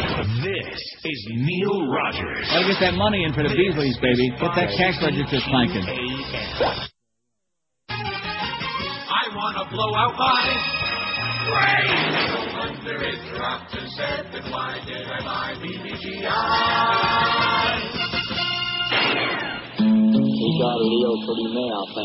The station that delivers presents Elijah. A Deliverance Weekend. All weekend long. You can qualify by winning video cassettes of the movie Deliverance. What is it you, require? We require that you listen to the radio all weekend long. Don't say anything, just do it. The grand prize winner will be flown to Dothan, Georgia for a canoe trip for two down the Cahulawassee River, including accommodations in beautiful Aintry. It's easy to win. Now let's see this drop dead fast. Just take it right off. It's. Take them off. Simply be the tenth caller every time you hear Ned Beatty squeal like a pig. Squeal, squeal. It's the Deliverance Weekend, all weekend long. From the station that gets you where it hurts. Q95. 1116, speaking of the Beasleys, millions of Katrina aid wasted review fines, 438 bucks a night paid for New York hotel room. Did you see that? No. One of the glitziest hotels in the city? In its rush to provide Katrina disaster aid, FEMA wasted millions of dollars and overpaid for hotel rooms, including a $438 a day lodging in New York City, government investigators said yesterday. Two reports released by the GAO and the Homeland Security Department's Office of Inspector General detail a series of accounting flaws, fraud, or mismanagement of their initial review of how 80, uh, $85 billion in federal aid is being spent. The two audits found that up to 900,000 of the two and a half, we had this yesterday, but it's worth repeating again, in case anybody missed it. Up to 900,000 of the two and a half million applicants have received aid under FEMA's Emergency Cash Assistance Program, which included the $2,000 debit cards given to evacuees. Remember those? They had them and they didn't have Right. them. And, uh, Like- yeah. Were based on duplicate or invalid social security numbers or false addresses and names. That's almost half, sounds like to me, if my math is correct. 2.5 million, 900,000, almost fifty percent. How do you like that? Separately, the Justice Department said yesterday the federal prosecutors have filed fraud, theft, and other charges against 212 people accused of scams related to Gulf Coast hurricanes. 40 people have pleaded guilty so far. The latest report by the Hurricane Katrina Fraud Task Force is saying many defendants were accused of trying to obtain emergency aid, typically a $2,000 debit card issued to hurricane victims by FEMA and the Red Cross. Oh, yeah, I'll take one of those. You want a couple? How about a hundred? Okay.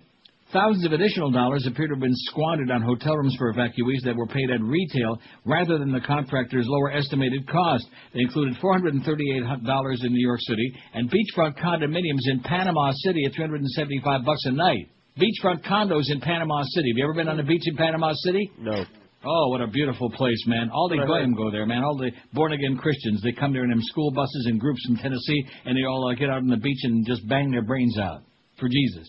The two audits were released by the Senate Homeland Security Committee as the panel wrapped up its investigation of the federal government's preparation and response to the disaster. What a joke. What a freaking joke. And then it says, on the plus side. Yeah.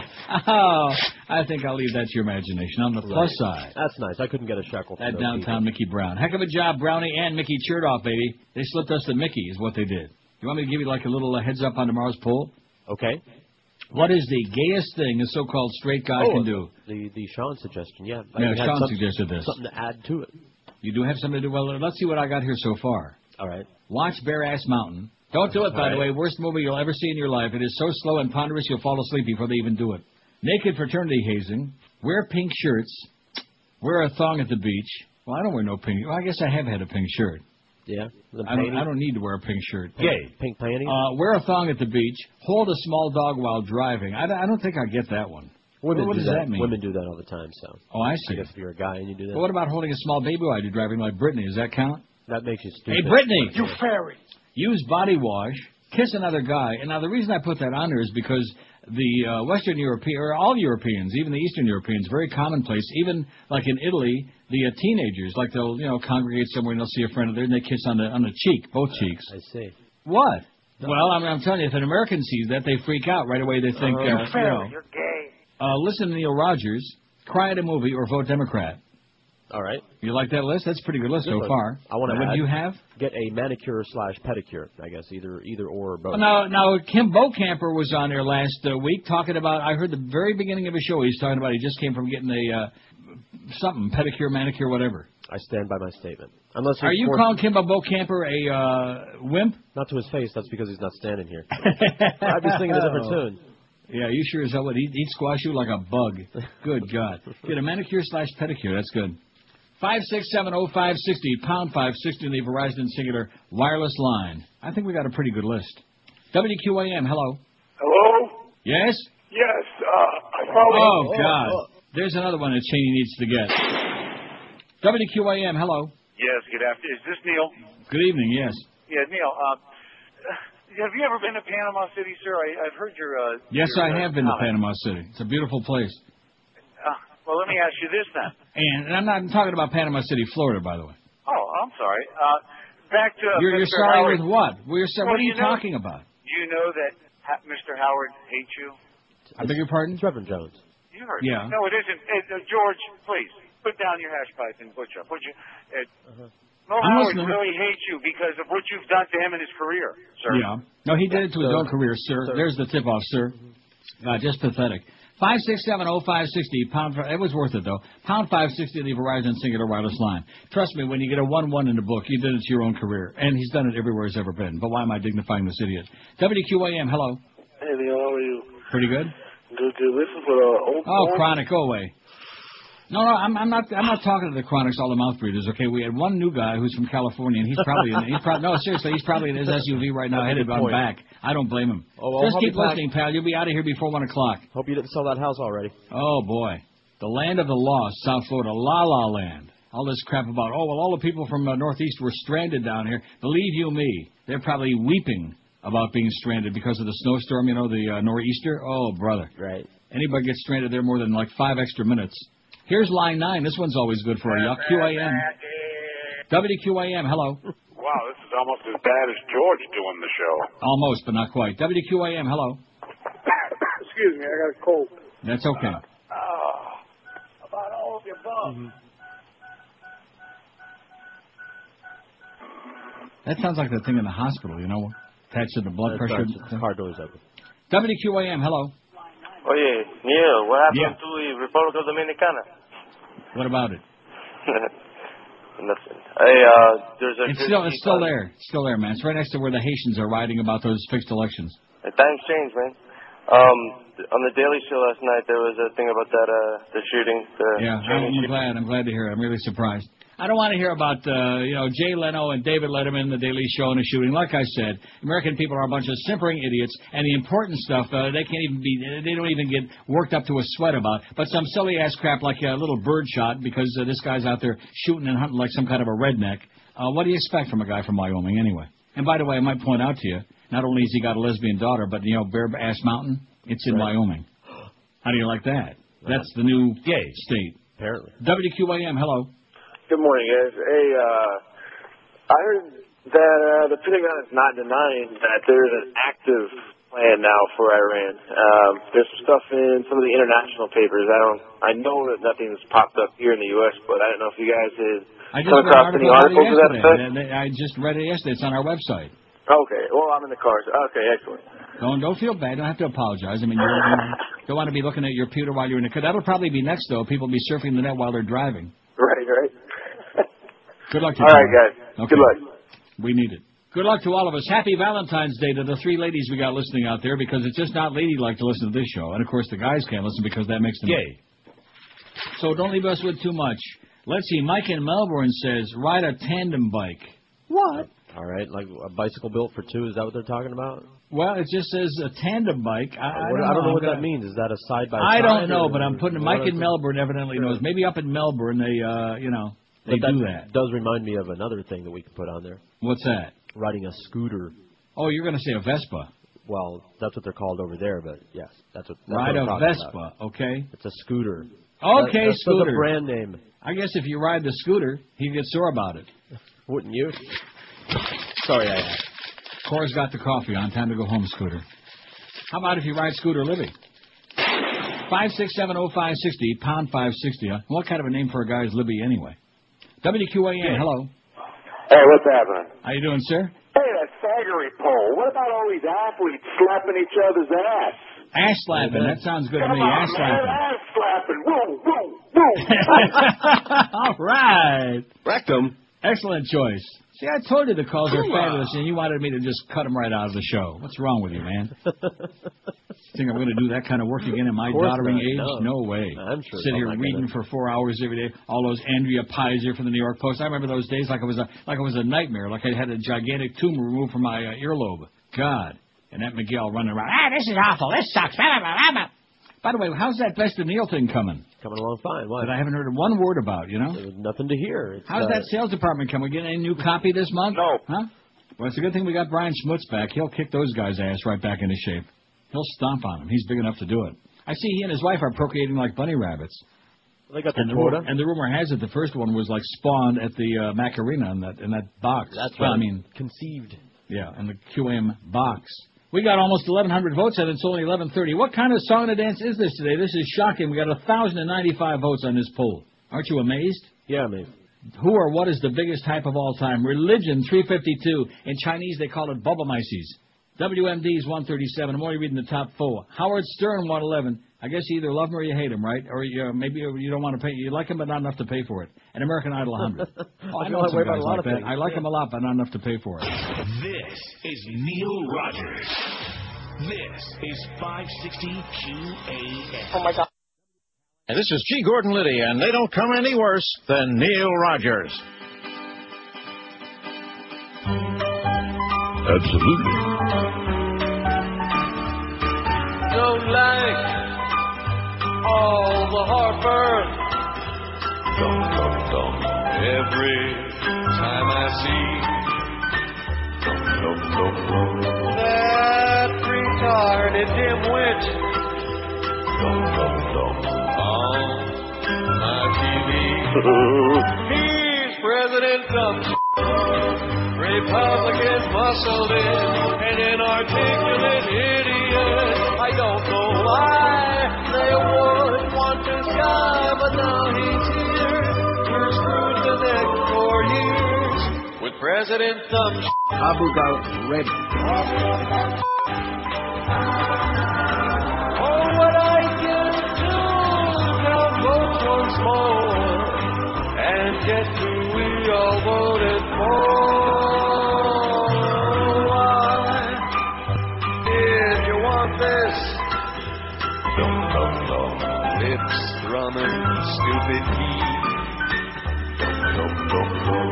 Mindless rich kid. He's even dumber than me. President. You don't care what it took. You got him in by hook or crook. The Christian right knows what's. You and I, but have no fear. We've got a great leader with President Dumb. You fairy. President Dumb. Well, look at that. The uh, wounded man is out of intensive care. Let's hear it for old uh, Whittington, whatever the hell his name is, whoever he is. Apparently, they had to leave most of those uh, pebbles uh, in his face. Oh, you know, at his age and his, can, did you see him? Oh, That yeah, make he's no a grizzled difference. old crone. Right, exactly. In fact, it'll probably be a mark of distinction. And it'll teach him to be out there uh, coot hunting again with some old coot like your vice president. Mm-hmm. Uh, the gang that couldn't shoot straight. At least they're consistent.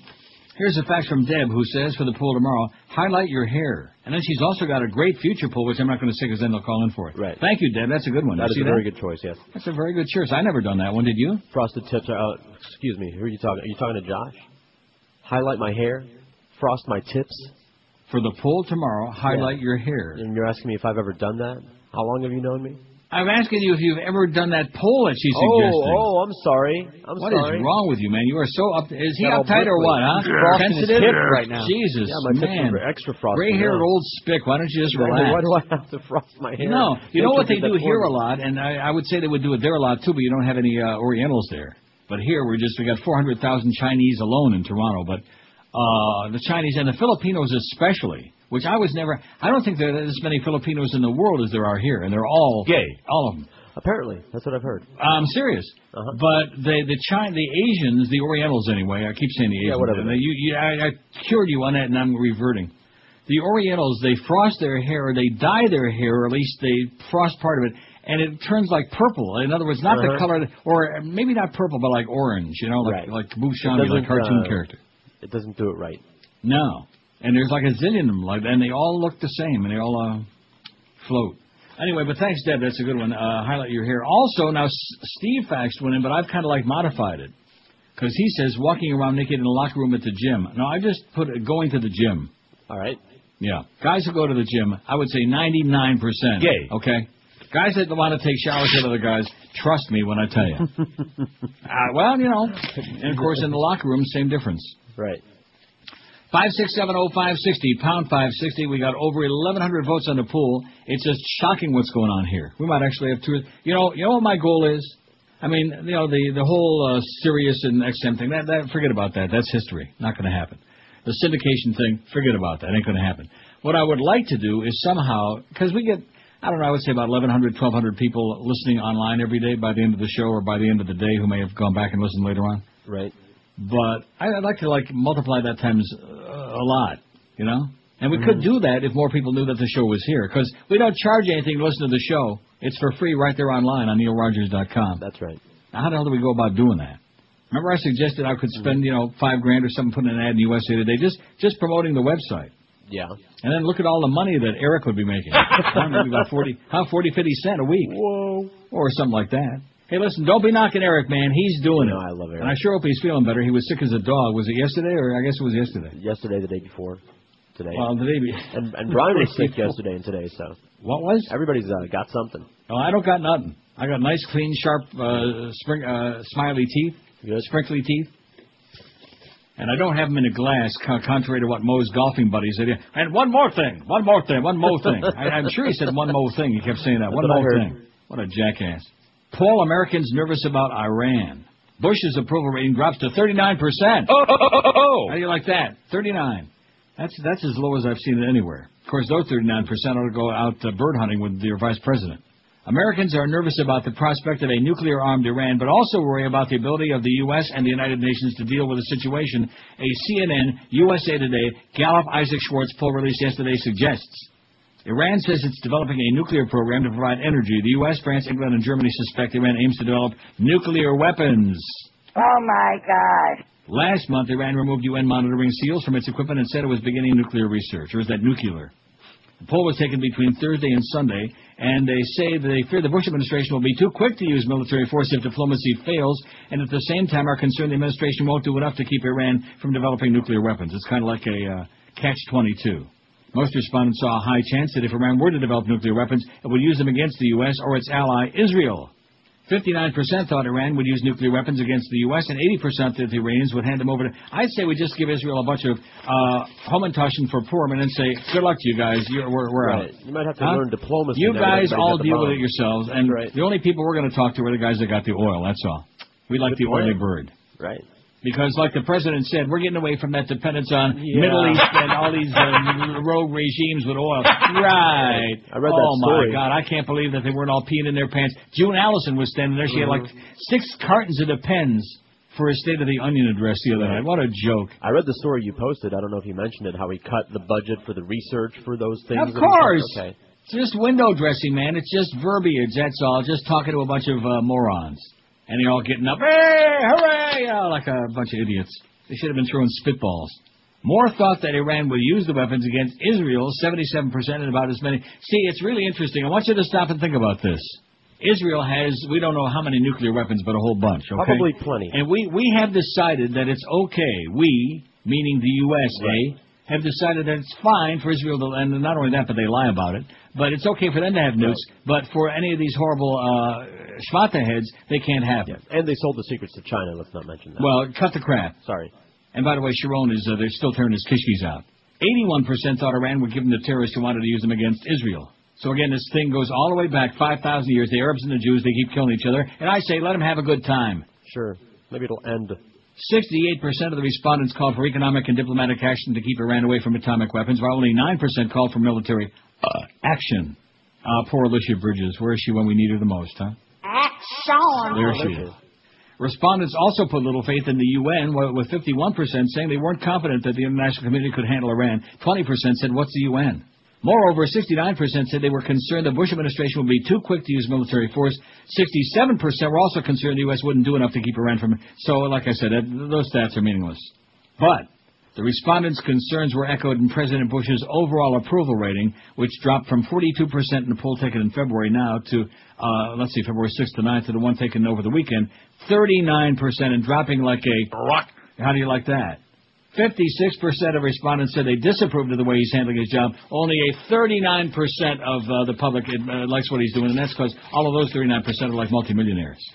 They like them tax cuts. Or born again uh, Bible funding, uh, thumping uh, fundamentalists. Or both. The Armageddon crowd. The uh, like- flat like- earth crowd. I like the Bible funding people better. The Bible funding, yeah, they're funding it all right. Big time. And you better cut out those cartoons, man, or you're going to have a bunch of ragheads and schmata run all around making uh, blah, blah, blah, like that, a lot of noise. Oh yeah, bring it on. Okay. oh. Easy for you to say there. Boy, if you saw what we got here, man. Yeah, what you got? You you change your tune real quick. A lot of schmata heads. You wouldn't be getting in no cabs, I'll tell you that. 1,122 vote.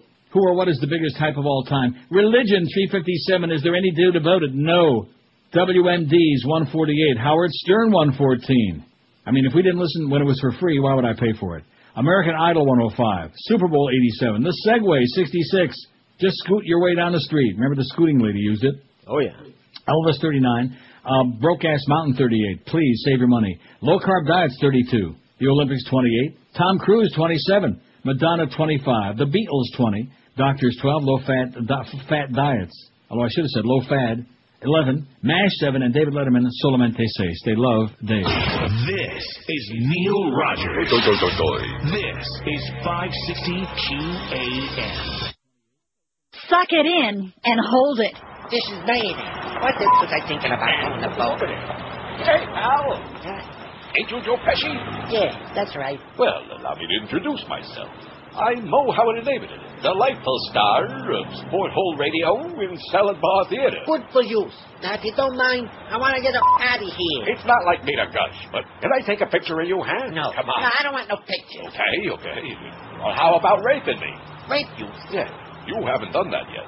What, what are you, some kind of clown? What, are you- what are you, a comedian or something? Okay, okay, a picture, a picture. Did you hear what I told you? No picture. Hold it. I think you're gonna like this one. Come here, come here. I said no picture. Give me that cat. Oh, not my Polaroid swinger. Come on, give me that cat. Here, go buy a new one. No, no, no, no, wait a minute. 1147, 13 till noon. We got uh, Bokamper, Kimba Bokamper coming up at 2. Bokamper. Uh, Jim Handage at 4. Curtis Stevenson at 7, Eddie K at 10. No hockey today, and of course no hockey for two weeks. We got that Olympic crap going on. You watching any Olympics? No. No. Tracy and Kendall says, what about the Y2K phenomenon of 99? Good, good one. All the hype and hysteria for today's poll. That's a good one, Tracy. As a matter of fact. Got it? Y2K? Why? Exactly. That's what you should ask Joe Bell yesterday at lunch. About three, four hundred times.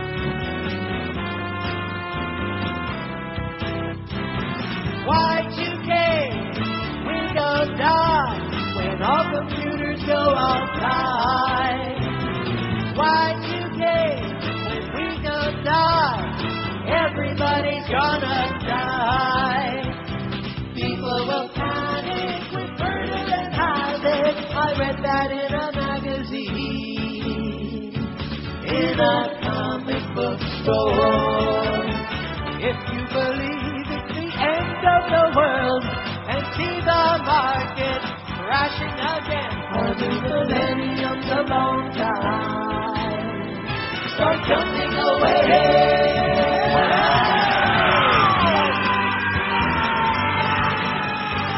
You know, I just had a moment of clarity there. I was thinking about the schmataheads that are running around burning uh, embassies and carrying on and acting like uh, out of control lunatics and killing people.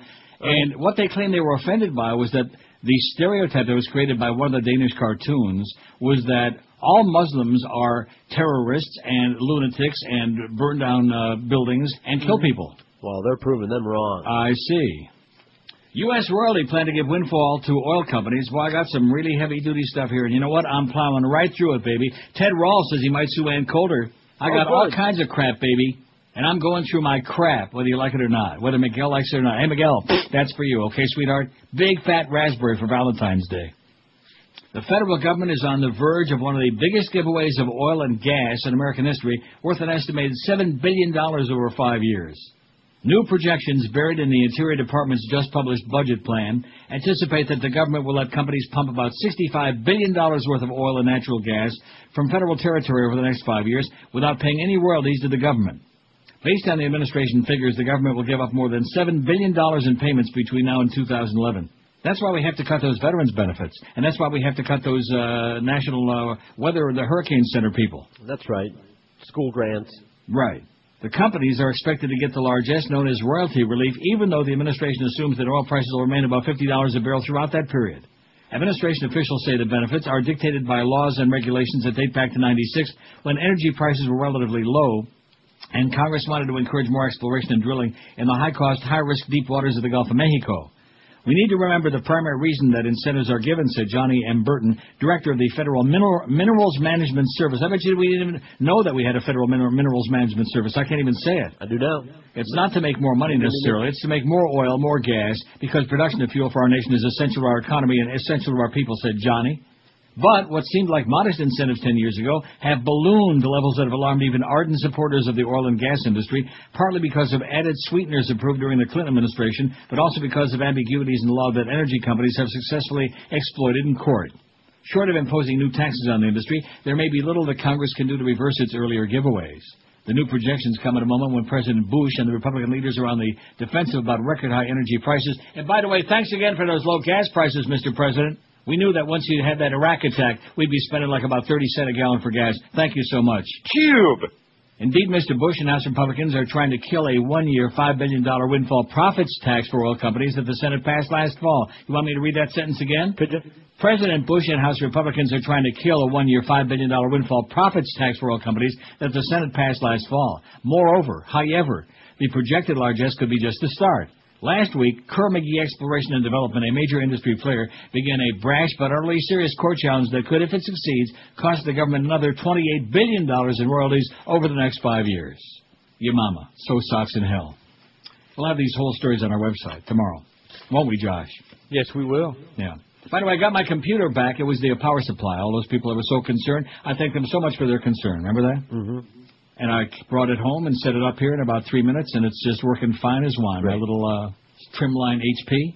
And as, as much as I thought the old one was fast, Mm-hmm. I don't know what happened, but maybe maybe my internet's maybe I don't know what it is, but boy, this thing is like lightning, like grease lightning. Well, good. Man, like the Tampa Bay Lightning, like Brad Richards. Talk about smoking. Abramoff said to claim close ties to a, a Rove. Oh no, this must be uh, just commie pinko propaganda, don't you think? Must be. Although it is by the Associated Press, the A and P. Those are the same people that made those good cookies I threw out.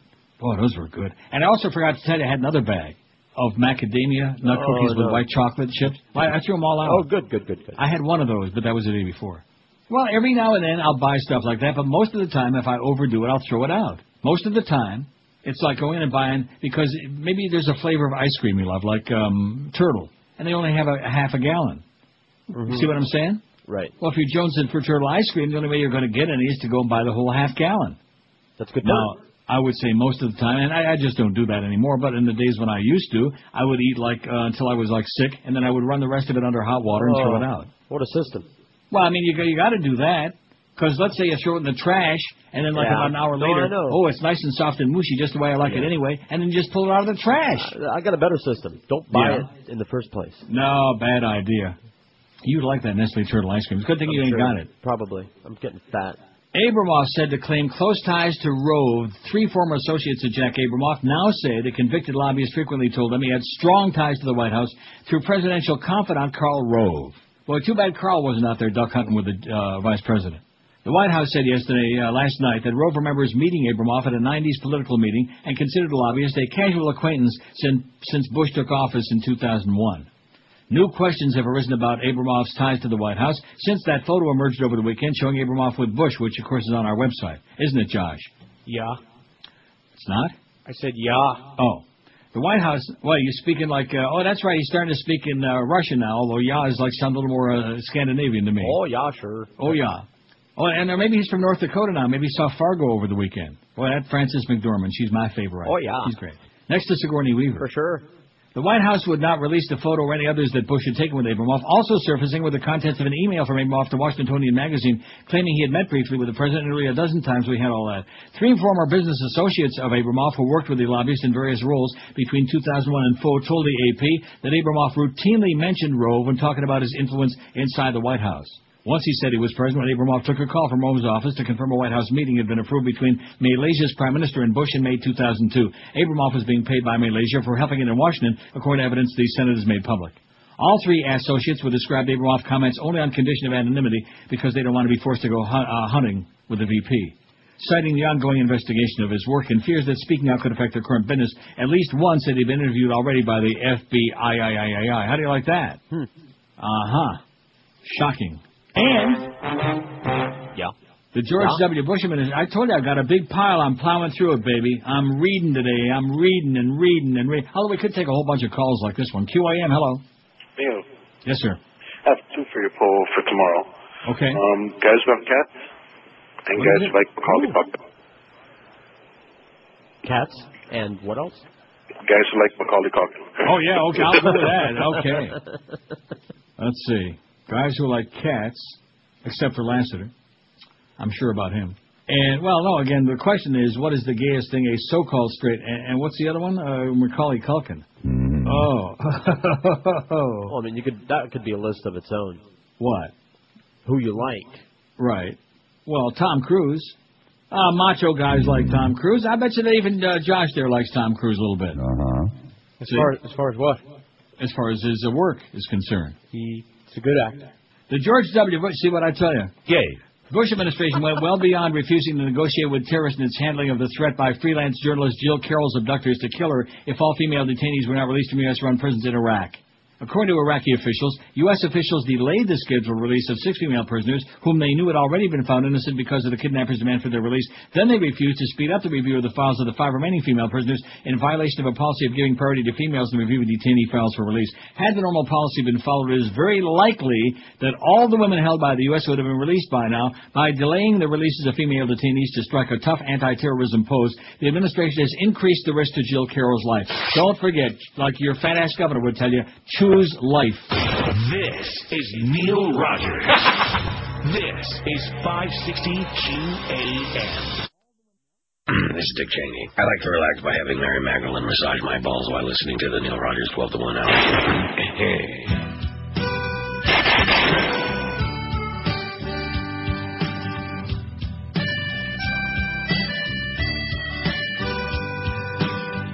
He had a stint They put one back in 'cause his heart is old. The doctors called it a heart event. But now we really know his heart is old. I'm dying over here. No matter what we're told. Yeah, Dick Cheney's got a heart that's old. Hope it don't explode. He makes decisions. He has the vision. He has the country under his control. While Bush is jogging, Dick's veins are clogging. And that's what happens when your heart is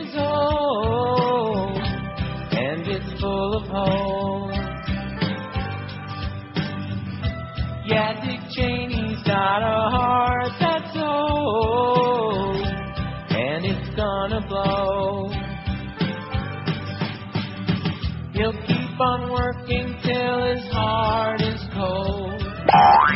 He'll keep pretending that his heart ain't old, but it's really old. Their Fuhrer man strikes again. 1202 at 560 WQM. The American Bar Association told President George W. Bush yesterday to either stop domestic eavesdropping without a warrant or get the law changed to make it legal. Hmm. We hope the president will listen, Association President Michael Greco told reporters after the more than 500 members of its policy setting body passed a resolution saying that both national security and constitutional freedoms need to be protected.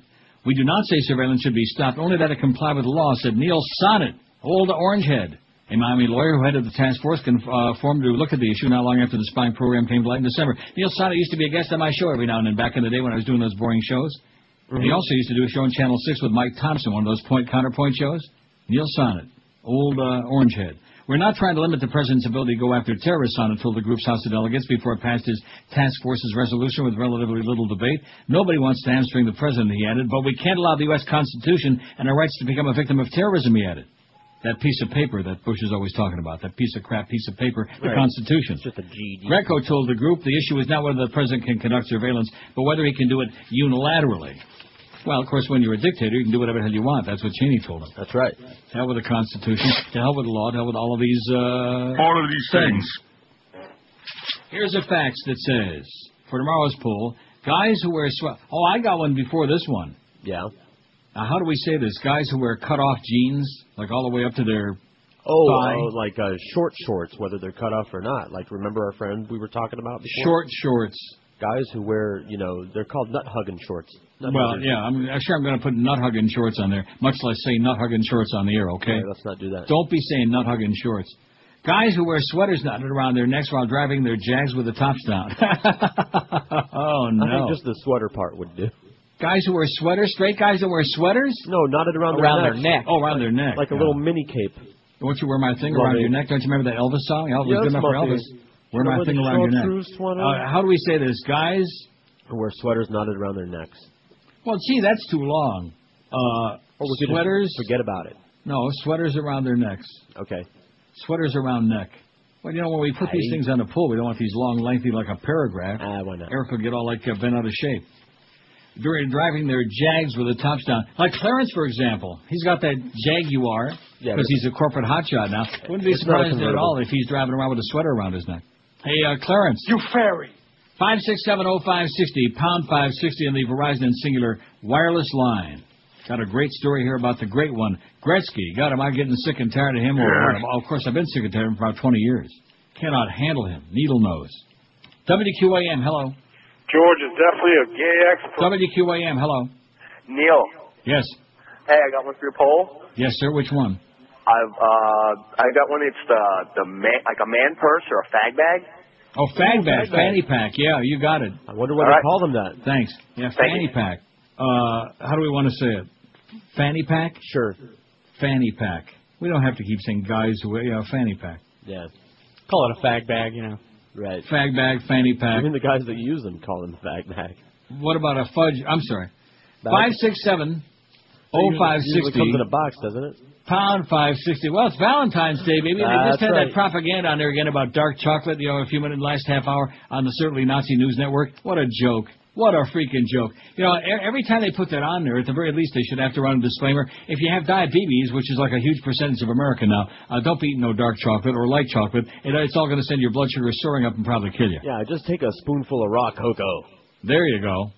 Or or when you're making your tiramisu, uh, use some really good uh, cocoa. Or it wasn't tiramisu she was making. What the hell was it? I don't know. That who was making? Some some show on the Food Channel the other night. She was Oh. making all these chocolate goodies. I just um, my blood sugar was going up just watching it. I was swooning from it.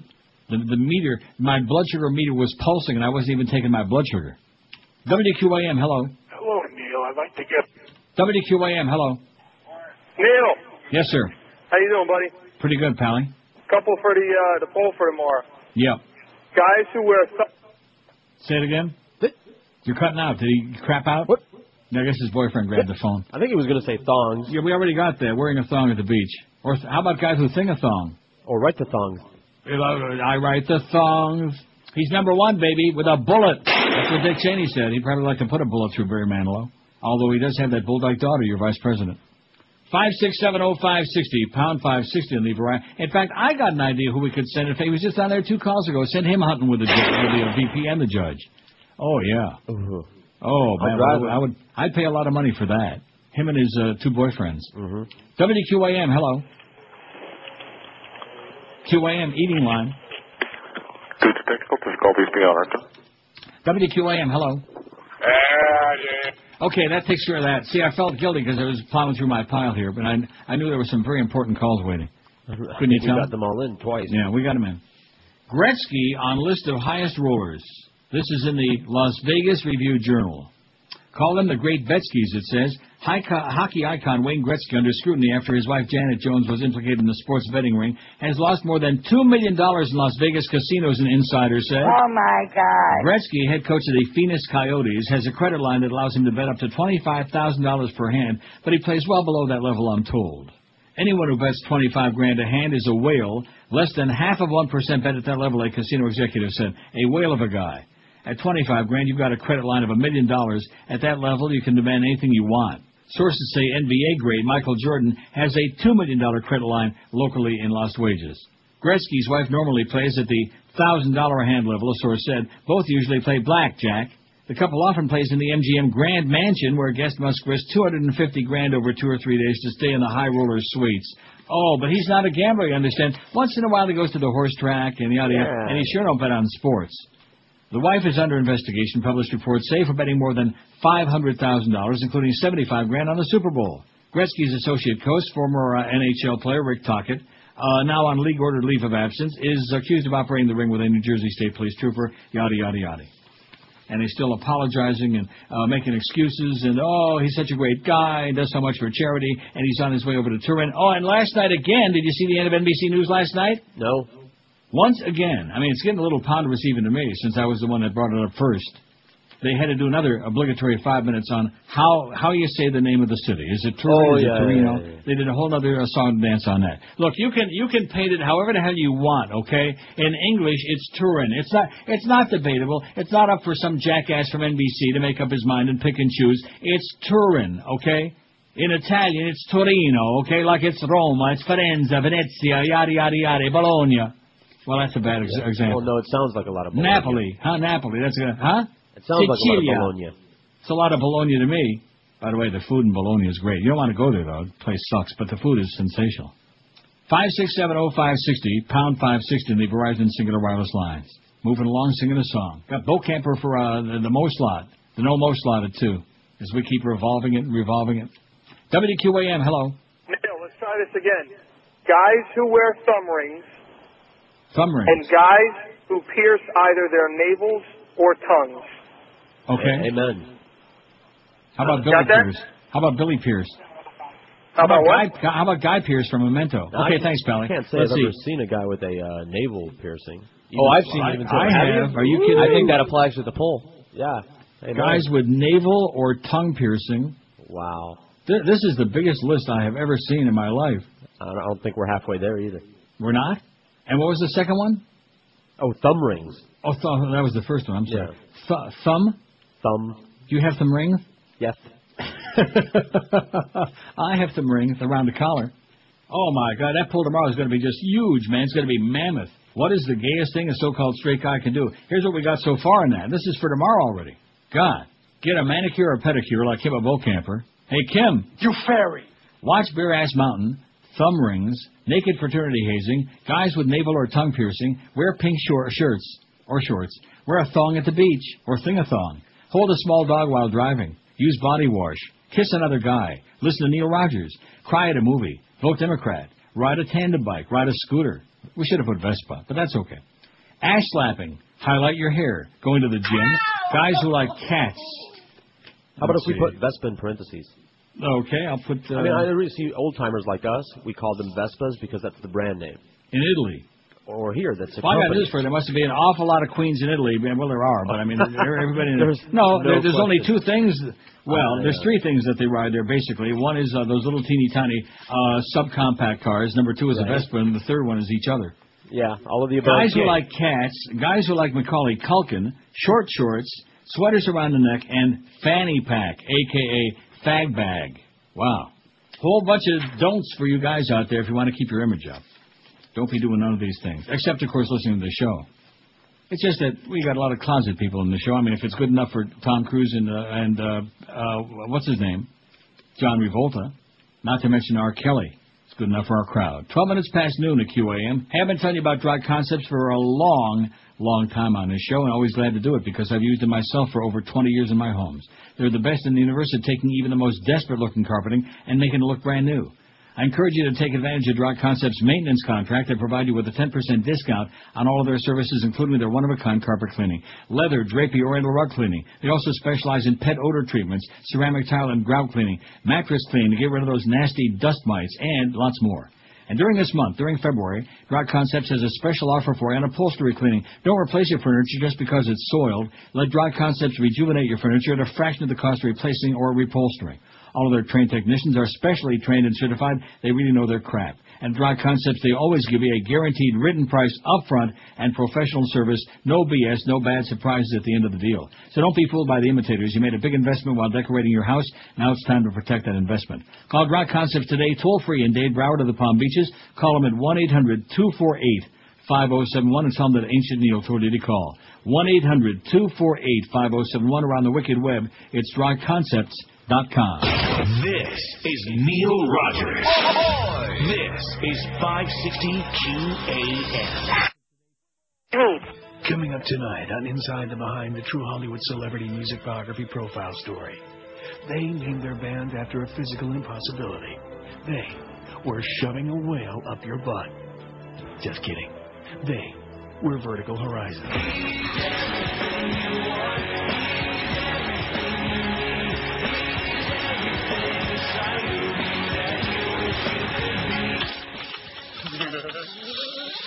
Yeah, check it out. Like, if the horizon really was vertical, dude, dude, we'd all go falling off the edge of it or something, you know what I mean? I just kicked the beer bottle up the upside down milk crate we used for a coffee table. Man! Vertical Horizon co-founders Keith Kane and Matthew Scannell. Oh, damn, Keith.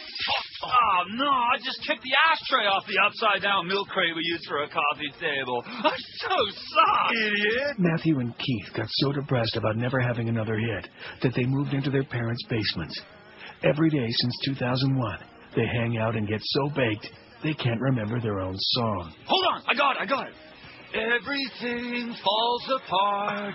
This dumbass, dumbass. That was Dog's Eye View, idiot. Oh, God, they sucked worse than us. Yeah, well, maybe so, but at least they remember their own damn song, asswipe. You're so smart, why don't you sing it? Okay, okay, uh, okay. It was, hey now, you're an all-star, get your game on, go play. Oh, that was Smash Mouth, you freaking moron! Oh, we were merely freshmen. Burn pipe! Oh, oh, man! Now I knocked the candle off the upside down milk crate that we used for a coffee table. The candle? Why did it make it sound like breaking glass? Oh, man, we are really stuck! Whoa, is that my hand? I don't think that's my hand. Vertical Horizon. When you think about it, we would all kind of slide off the edge of it. It's a big, juicy, sopping wet look at show business tonight on Inside the Behind. See that big headline there on the uh, Certainly Nazi News Network? U.S. and Israel urge regime change for the Palestinians. They just had those free elections and they uh, Right. voted overwhelmingly for Hamas, and uh, we're not too happy about it. We want regime change. We just got started. Well, we don't like it. You're a bunch of terrorists, and we want regime change. Maybe we should attack them and occupy them. Oh, sorry. There you go. That'll teach them to uh, attack us. Let's see. Let's take a look. What? Oh, I got absolute information right here. In fact, Colin Powell's going to the UN this afternoon. He's got a vial. Yeah. They don't come no more too? than him. Okay, let's see. Who or what is the biggest hype of all time? We got 1,223 votes on that. Well, what's going on here today? I think we got like overload, don't you? No, it's I think it's because I went and got my teeth cleaned this morning. That huh? must be it. It's your fresh Maybe I don't have that usual bad breath that comes through the speaker and chases part of the audience away. So anyway, before we uh, do the poll, did you uh, go to lunch yesterday or just have a meeting in the office? No, we went to lunch. George went to lunch with the new uh, general manager yesterday, Joe Bell, and said he's a hell of a guy, but uh, you know he's got a lot of a lot of work cut out for him. Yeah. I heard it quite a mess. And he knows it. And where'd you go to lunch? Uh, I forget the name of the place. It's up the road. It's uh, some kind of a grilled chicken place. Very good. Not fancy, just very good. I see. I got a chicken salad because I'm into these salads lately. Hmm. 1,223 votes. Well, it's an improvement over that Suchi place, I'll say that. So Joe Bell already has got, you know, we're a big improvement in many respects, including that sales department. We've got a new sales manager coming in one of these days. And then, of course, a whole bun- bunch of people back there are going to get fired. Who or what is the biggest type of all time? Religion 385, WMD's 166, Howard Stern 119, hmm.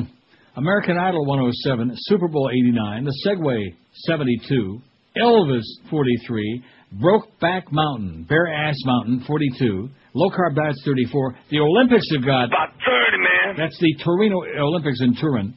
Tom Cruise 29, Madonna 29, Y2K 24, The Beatles 21, Low Fat Diets 13, Doctors 12, David Letterman 8, and MASH 7. Was Ma- MASH was always on there, right?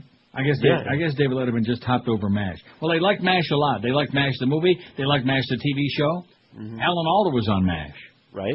Who else was on that show? Was Richard Dawson on that show or just Hogan's Heroes? Gary, uh, what's his name? Don't tell me. He used to be on um, uh, with Gene uh, Rayburn all the time. Gary Dornhofer. Was that Gary name? uh, Cohen. Who, what was his name? Marty Cohen. No, seriously, what was his name? The little uh, short guy from MASH. The uh, the French guy? No, that was Hervé Villechaize. That was uh, Robert Clary. That was Right. Robert Clary. Robert Clary, He was very good. French Jew. I know Robert That's Clary. right. He used to be on The Gaze of Our Lives. Holocaust survivor. Well, who is Gary? I'm looking. He used to be on uh, Match Game all the time. Are you mashing it? I, I uh, didn't watch that show. I couldn't stand it in the first Oh, place. Gary Burghoff. Gary Burghoff. Oh, can we say that? Sorry, uh, I Montana we boy say that no more. with a withered hand. He had a, he has a withered hand, Still does. just like Jim Lampley's wife. You never. Uh, I don't know if it looks just like it, but he always kept it in his pocket. You never saw his hand. Or And his hand, too? Right. Kind of like Bill Cullen and his uh, gimp leg. Boy, and that's something that we learned that several a couple Yeah. months ago. I Learned that Bill Cullen didn't have a wooden leg. All my life, I thought Bill because I liked Bill Cullen a lot. He was a good guy. He did not have a wooden leg. He had polio as a child, and he walked with a bad limp. He was a gimp, but a good guy, Bill Cullen. He's still dead. And Dick Clark will be soon too. Uh, as a matter of fact, Bill Cullen was on the hundred thousand dollar pyramid. Remember that? That's right. Dick Clark was on the ten and twenty-five thousand dollar, and Bill Cullen did the hundred thousand dollar pyramid. That was a great show. Don't ask, don't tell cost three hundred and sixty-three million dollars. Well, I'll tell you, the money that your government's peeing away like it's coming out of a Farrah faucet. Discharging troops out of the Pentagon's policy on gays cost $363.8 million over 10 years, almost double what the government concluded a year ago, a private report says. The report being released today by University of California Blue Ribbon Commission questioned the methodology the GAO used when estimated that the financial impact of the Don't Ask, Don't Tell policy was at least $190 million. It builds on the previous findings and part paints a more complete picture of the costs, said Representative Marty Meehan of Mass, whose proposed legislation that would repeal the policy. In February of 2005, the GAO said the financial impact could not be completely estimated because the government doesn't collect financial information specific to each individual's case. Uh, how much is it? 363.8 million. Small potatoes, okay? Who's counting? Right. I got that right here. WQAM, hello. Don't ask, don't tell policy was legal. QAM. How you doing, Neil? Okay. Let me fix this phone so I can talk. There you go. Yes. Hello. Yes. Neil, are you there? I'm here. Are you there? Great. No, I wish I wasn't there. I mean, I wish I wasn't here. Uh, one for each of your polls today and tomorrow. Okay. Michael Jackson, the, the hype, Yes. and the gayest thing is any guy that would go to a Michael Jackson concert. That's gay. Okay. Thank you, Thank you Neil. Okay. Stay warm. Okay. Oh yeah, no problem. No problem. It's plus one today. It's like 34, and it's a little murky, but uh, no problem at all. No snow. No snow. They had that big nor'easter in New York, Boston. Everybody got buried in the Northeast, Washington, Philly, Jersey, etc. Not here. There ain't a flake. Now, what am I putting on here? Michael, uh, what? Going to a Michael Jackson concert. What was the other NG one? Michael Jackson for the poll, the current poll. Hype. Oh, okay. You got that? We got it. Going to a Michael Jackson concert. Is that like in Bahrain? Bahrain? Don't you love I guess that? I mean, we'd like go to a Barry Manilow That's like concert. uh, you know, like uh, horseradish is called in Yiddish. It's called chrein. Yeah. Yeah, chrein. That's I wonder sound if you make. I wonder if you eat chrein in Bahrain. You think? A lot of In the in the crane, I'm sure. yeah. Five six seven oh five sixty. Boy, we this is an educational show. Make no mistake about it. Trust me when I tell you, we learn something every stinking day on this show. So what did you learn at lunch yesterday? That uh, they serve good chicken at this place I can't think of the name of. WQAM. Hello. QAM. Any guy with a Louis Vuitton wallet, they're gay. Okay. Louis Vuitton wallet. What do you say? Rhymes with Yeah, gay. What do you say? I don't know anything I about don't them. think so. I mean, who the hell looks at a guy's wallet? If you're looking at the guy's wallet, then you must be. Gay. How do you like that, Exactly. sir? How, how is it that you're looking at it? Yeah, he's looking in his pocket, pro- his, his rear pocket, which That's means right. he's staring at his Rectum. posterior, if you ask me. Uh-huh. Keep your eyes off that guy's ass, okay? If you're checking out another guy's uh, rear uh, package, you ever see a guy with a rear package? No. Five, a- six, a seven. Oh, there, oh, there's one. Tell us. Scott McClellan. The Vice President's party first and That's called a foremost. load. And they're still talking about the uh, shooting accidents. They're still talking about the old bird dog. The Rove learned of this, and Oh my God! Give me a break, you crazy people! And you wonder why the American public doesn't get any information? Why we're in the dark like a bunch of mushrooms? Jesus K. Christ, Solomon, man! custody of the information prior. But a beep, but a boop, but a bop. And, and that article I read by John Nichols is right. They're just PO'd because some little horseball newspaper in Corpus Christi, Texas got it first. And the Washington Press Corps, they didn't get the information before anybody else. This well, is excuse Neil us. Rogers. This is 560 QAM. Kasem coming to you live from Hollywood with another edition of America's Bottom 40. Brought to you by the Oxy 5 Company's newest acne medication, Oxymoron 5, for pimple-free teenagers. and so it goes.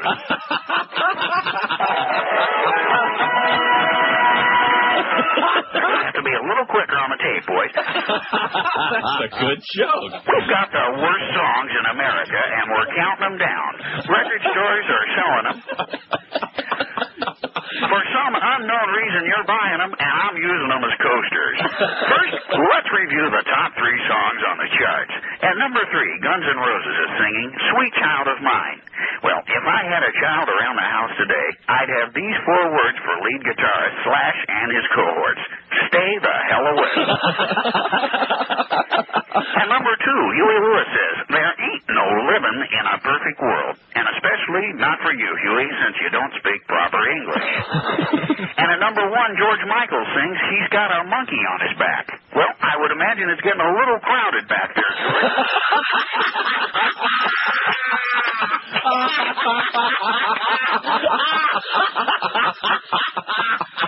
again, you probably don't mind. and by the way, George, there are these remarkable shaving instruments called razors. Buy one and lose that silly ass earring. Other songs on the charts. The band Johnny Hates Jazz with I Wanna Be a Hero is moving down on the charts, and deservedly so. Apparently, Johnny also hates music.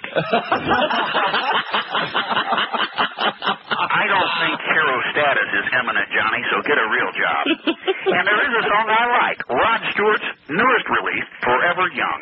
And for a moment, I thought it was a song about me, Forever Hung.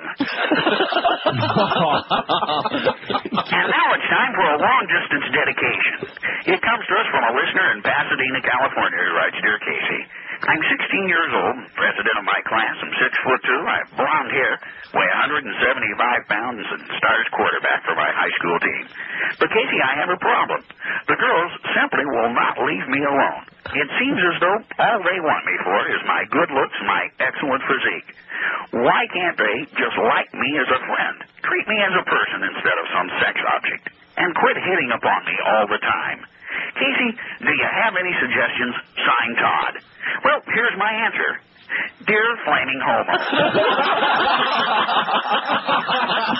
1233 at QAM. So anyway, here's um, something I just found on the internet that you might find very fascinating. All right. It's in response to a question: How did fag get get to, faggot get to mean male homosexual? Since we're so homo intensive with tomorrow's pool. That's a good question. Yeah. Well, somebody uh, sent in the question, and, it's, and the reply says, "Well, Josh." Dear Flame. Yeah, Josh G is the person that wrote the letter. Well, Josh, you're right to think that the British historically haven't found faggot offensive, with the exception of a vile-tasting meatball currently marketed in the UK as Mr. Brain's Faggots. One of the advertising lines says it's no wonder 100 million faggots are eaten in the UK every year. I wonder about how about Mr. Faggot's brains?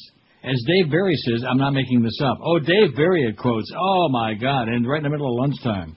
It took Americans to apply the term to male homosexuals. First, some history. The term faggot, or F-A-G-O-T with one G, meaning bundle of sticks, shows up around 1300 in English. It almost certainly came from Old French, possibly going back to Greek phakelos. Since, well, those Greeks. Since those bundles of sticks were mainly used for fires, it's not surprising the term came to mean burning sticks. Then there was that nasty business in medieval times where heretics were burned at the stake. Some later cities indicate heretics who repented. Oh, I'm sorry, some that doesn't make any sense. Uh, heretics who repented and were spared a fiery death and had to wear a picture of a faggot on the sleeve to show what might have been their fate. But no print print evidence exists that homosexuals referred to as faggots before the 20th century, with the origin definitely in the U.S., not in Britain. The British continued to use the word fag and faggot as nouns, verbs, and adjectives right through the early 20th century, never applying it to homosexuals at any time. To fag or to be a fag was a common term in British schools from the late 1700s and referred to a lower classman who performed chores for upperclassmen. Well, I think we know what those chores might have been. While this term was also in vogue at Harvard in the first half of the 19th century, it died out by the mid 1800s in the U.S., leaving it only in use in England. 19th century Brits also heard faggot used in representative to an ill-tempered woman, i.e. a ball-buster, a battle axe, a shrew. That meaning of the term continued into the early 20th century, and the usage was gradually applied to children as well as women.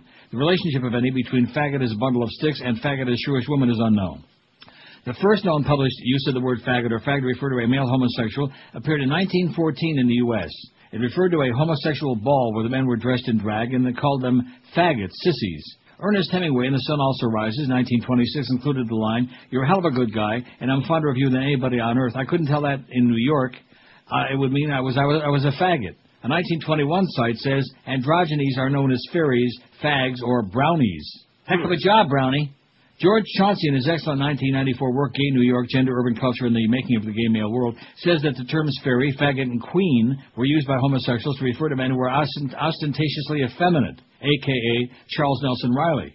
Homosexuals were not as showy referred to themselves as queer in the first decades of the 20th century, but the general public mainly called homosexuals fairies.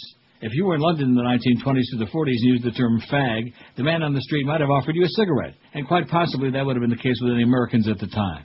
Faggot, anyone? You fairy. All of this does little to answer your original question, Josh.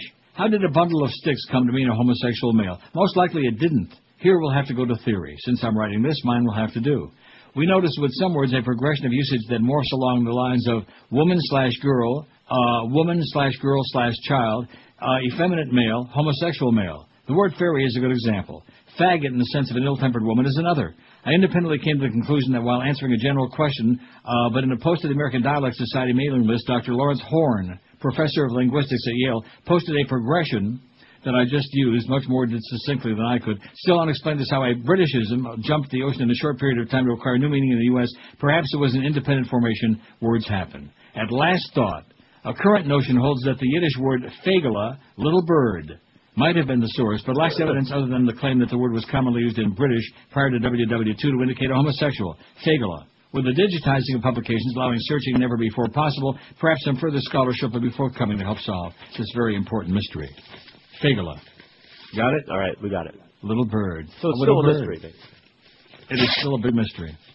Oh, speaking of that, Gay Bishop treated for alcoholism. Oh, no. Not Gene Robinson. The Episcopal Church's first openly gay bishop, V. Gene Robinson, has started treatment for alcoholism. I'm writing, well, he ain't molesting anybody yet that we know of. I am writing to you from an alcohol treatment center where on February 1st, with the encouragement and support of my partner, daughters, and colleagues, I checked myself in to deal my increasing dependence on alcohol. Robinson wrote an email to clergy yesterday that was released today by the Diocese of New Hampshire. Robinson's assistant, the Reverend Tim Rich, he's his assistant, said today there was no crisis that led to Robinson's decision to seek treatment, but rather a growing awareness of the problem. In his letter, Robinson said he'd been dealing with alcoholism for years, considered it as a failure of will or discipline on my part, rather than a disease over which his body simply has no control. Uh, except to stop drinking altogether. Except to stop eating sugar altogether. Cookies and candy, ice cream, all of these things. Right? Right. Right. Okay, that's, uh, I don't know, kind of interesting. I'm glad that Josh uh, wrote that letter. Me too. 5670560. Oh, look at that. Speaking of that, members in Britain under Parliament are voting on a smoking ban. St. Stephen's Tavern that actually serve food. They want to book, uh, they want to ban them faggots. The biggest type of all time religion, 399. Nobody will come close. We got 1,281 votes. We'll go over 1,300 this hour. We got a shot at a modern day record on the show during the show. Isn't that amazing? It's I wonder amazing. what that means. It probably don't mean anything. Religion 399, WMD's 176. Well, what did I tell you? The word hype in itself, it gets it hypes it up. Mm-hmm. Everybody hops on it. Howard Stern 122, whether you pay for it or not. American Idol 108, Super Bowl 91, The Segway 74, uh, Broke Ass Mountain 44, Elvis 44, Low Carb Diets 35, Y2K moving up nicely 34, the Olympics 31. Tom Cruise has got About 30, man. man. Madonna's got About 30, man. the Beatles 21, low fat diets 14. It's a pile of crap, by the way. Uh, Doctors 12, David Letterman 8, MASH 7, and Michael Jackson Solamente Uno. You know that low fat diet. Remember when they started out with that Snackwell's crap? Right. Which are just loaded with carbohydrates and loaded with trans fats and loaded with all kinds of garbage. Uh, but they're uh, low in, uh, you know, fat. Well, big Right. deal, okay? Exactly. The interesting part of it is, and well, of course, then into the thing about the saturated fat. The bad fats are the saturated fat, but the worst is the trans fats, okay? And the trans transsexual. fats, the transsexual fat, and watch out for the fat transsexual. That's what Al Goldstein told me. I wonder what ha- ever happened with him. Where is he still a greeter at a deli somewhere? What's what's the story of poor Al? Thought we got a report that he was uh, doing some sales for somebody selling something. Oh boy, how sad. I'll tell you. I'll tell you one thing about Peral. Even through all the tough times that he has been through, one thing you can't say anymore. I'm a fat Jew. No. You know, a little time in Rikers Island and then uh, having no money will solve that problem real fast. This is The Neil Al Goldstein Rogers. diet. This is 560 QAM. Keep a glory hole. Get ready for the sorriest CD you've ever heard. Dan Rather's Sorry Duets. I'm sorry. So sorry. Not only does Dan sing a sorry duet with Brenda Lee, he sounds even sorrier with Chicago. I'm sorry. Plus, Dan Rather's Sorry Duets features this sorry sing along with Ruben Studdard. It's like I missed a shot. It's like I dropped the ball. I'm sorry. Order now, and if you're not completely satisfied, Dan Rather will personally say, I'm sorry. You know, I was watching. It's funny I play that right now. I was watching uh, Brian Williams last night doing that whole stupid Mhm. Turin Torino thing again. Right. And watching his 85,000 little teeth at the bottom of his uh, crooked head. And I was thinking to myself, I, I'm locked in there every night. I watch uh, 6:30 NBC News. Right. And all those years, man, watched CBS for about what two, three hundred years. Mm-hmm. And I miss Dan Rather badly. I mean, just terribly. Right. I don't want to watch Brian Williams. I want to see Dan Rather with the news. Not that he was like any great news guy. He just it was just comfortable watching him there, you know. We'd rather have rather. Plus, I knew the fact that he hated Bush, the, the whole Bush family like poison, so that was comforting too. And, uh, and then they put that okey dokey jackass on there. And Yeah. one night I, I gave him one chance, and that was the end of it. By the way, he's got And I- hair growing out the tops of his ears. and like Ted Kennedy with the mashed potatoes. And then it just dawned on me what I've always said. You know, I try to tell these people things in this business. Nobody listens to me because I know nothing. That's why I've uh, stuck around as long as I know nothing. Uh, people don't listen. They don't watch networks. They watch programs, and they watch when they watch the news. They watch newscasters that they like. They don't watch ABC News because they like ABC. They watch because whoever they like doing the news. See what I'm saying? Mm-hmm. When when Huntley and Brinkley were doing the news, people watched them not because they liked NBC, because they liked Huntley and Brinkley. Good night, David. Good night, Chet. Yada yada. That was kind of gay. But um, and the same with radio. People don't, especially nowadays. People don't listen to radio stations. They listen to personalities. I'm not, I'm not talking about music so much, especially in South Florida. There isn't any music. But you, you follow what I'm saying? Mm-hmm. They listen to personalities. Right. Nobody's listening for the Greg Reed show or the Clarence Darrow show or any of this stuff. They listen because they like whoever's on the air, or or or they don't, or not. You know, depending. Right. I ju- just mentioned that in passing. So NBC, you know, they, they got me only because of Okie Dokie on there, and, and and they still haven't got anybody on there. They're kind of like us, you know. CBS is kind of like the WQAM of television, with our revolving two to four and our whole revolving lineup, and we ain't got any idea who's on first because Greg Reed left a gigantic mess, you know. And the same with CBS. They basically admit that Bob Schieffer sucks and that he's an old toad and that he doesn't belong on there. But they, you know, oh, it's going to be Katie Couric. It's going to be a whole bunch of revolving people. We'll bring back Connie Chink again. You know, they don't know what they'll do. I say bring back Dan. What do you say? Let's do it. Oh, Canada's hockey team arrives in Torino. Shame on you. There's Joe Sakic, you sack of crap. Shame on you guys. See, the Olympics, let me say it again, they're supposed to be for amateur competition. Follow what I'm saying? Mm-hmm. Amateurs, unpaid. Not a bunch of professional jocks making millions of dollars that are going to go over there and kick the crap out of uh, a bunch of amateurs, you know? Stupid. Not to mention very. See, that's where the National Hockey League, give me five seconds to talk about time's up, makes a bad mistake, one of many. No respect for their fans. You don't see the National Football League sending their football players to play over there in the World League of American Football in Europe against the Amsterdam uh, uh, uh, Tokers, do you, Josh? No, you don't. You do not ever. You don't see Major League Baseball players going up to play against uh, some uh, bunch of idiots in Germany, do you? Or in Finland? No, you don't. And the same thing ought to be with the NHL. But the league has got no respect for itself, so that's why. Oh well, the World Tournament and the Olympics, all this other crap, you know. It's a Canadian thing, and we apologize badly for that. Doug, oh, let's see if I got to do a break. No, I don't. Getting way ahead of myself because I still got a hell of a pile here, including Ted Rall's going to sue, thinking about suing Ann Coulter. I want to hear that one. No, okay. Okay, let me get to uh, Doug. Well, you want to hear that one first? Okay. Okay, let me Although push I it up. I like I'll push it up in my pile. Push it. Okay, I'm pushing it. Push it real good. Don't push it too hard. Columnist Ann Coulter made a provocative remark last Friday about Doonesbury creator Garry Trudeau and editorial cartoonist Ted Rall. Trudeau is shrugging it, uh, shrugging it off, but Rall is considering a lawsuit. All right. Coulter reportedly said Friday at the Conservative Political Action Conference in Washington, D.C., Iran is soliciting cartoons on the Holocaust. So far, only Ted Rall and Garry Trudeau in the New York Times have made submissions. Giving her remark another twist is the fact that the conservative Coulter has the same distributor, United Press Syndicate, as the liberal Rall and Trudeau. When asked Monday if he wanted to respond to Coulter's comment, Trudeau told E&P, that's editor and publisher via email, nah, N-A-H, nah. Rall announced on his blog that he would look into taking legal action against Coulter if readers of his blog wanted him to, and we sure as hell do, and if they pledge the $6,000 needed to draft and file a lawsuit in New York. George will cover it. Yeah, I got it ready here. Now he's got his big raise coming after his lunch with uh, Joe yesterday. Got the big bucks coming, baby. Now he can buy Josh that big, big screen, that uh, HD TV, that uh, Samsung Right. 52 inch. That tropical island, that gold Next month, that new uh, Toshiba uh, HD uh, re- uh, DVD thing will be out. The player. If enough, if enough yes votes come in and with enough serious pledges, I'll see Ann Coulter in court, Road Rall. If not, chuck up another victory for the right.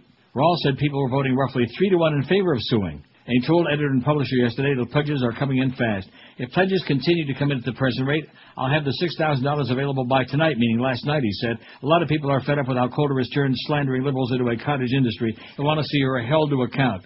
I'm actually fairly overwhelmed by the response. More than 300 pledges, many in the 20 to $100 range. He added, I'm getting so many email pledges with the same subject line, Sue Coulter. I'm beginning to think that her first name is Sue. Maybe she's a boy named Sue, speaking of Johnny Cash. That makes sense. She is kind of boyish looking. Oh, she's kind of butch. Hey, Ann. You fairy. And Miss Drudge. You fairy. And who's the other one? Laura Ingraham. You fairy. And uh, Condoleezza. You fairy. The no votes, according to Rall, are mostly from people who worry that what she said is protected free expression. His next step, I have a call into my lawyer, and like anyone with an ounce of sense will follow his advice. He said, if he thinks there's a solid case, I'll ask the pledgers to PayPal the money and move to file. If not, I'll have to let it go.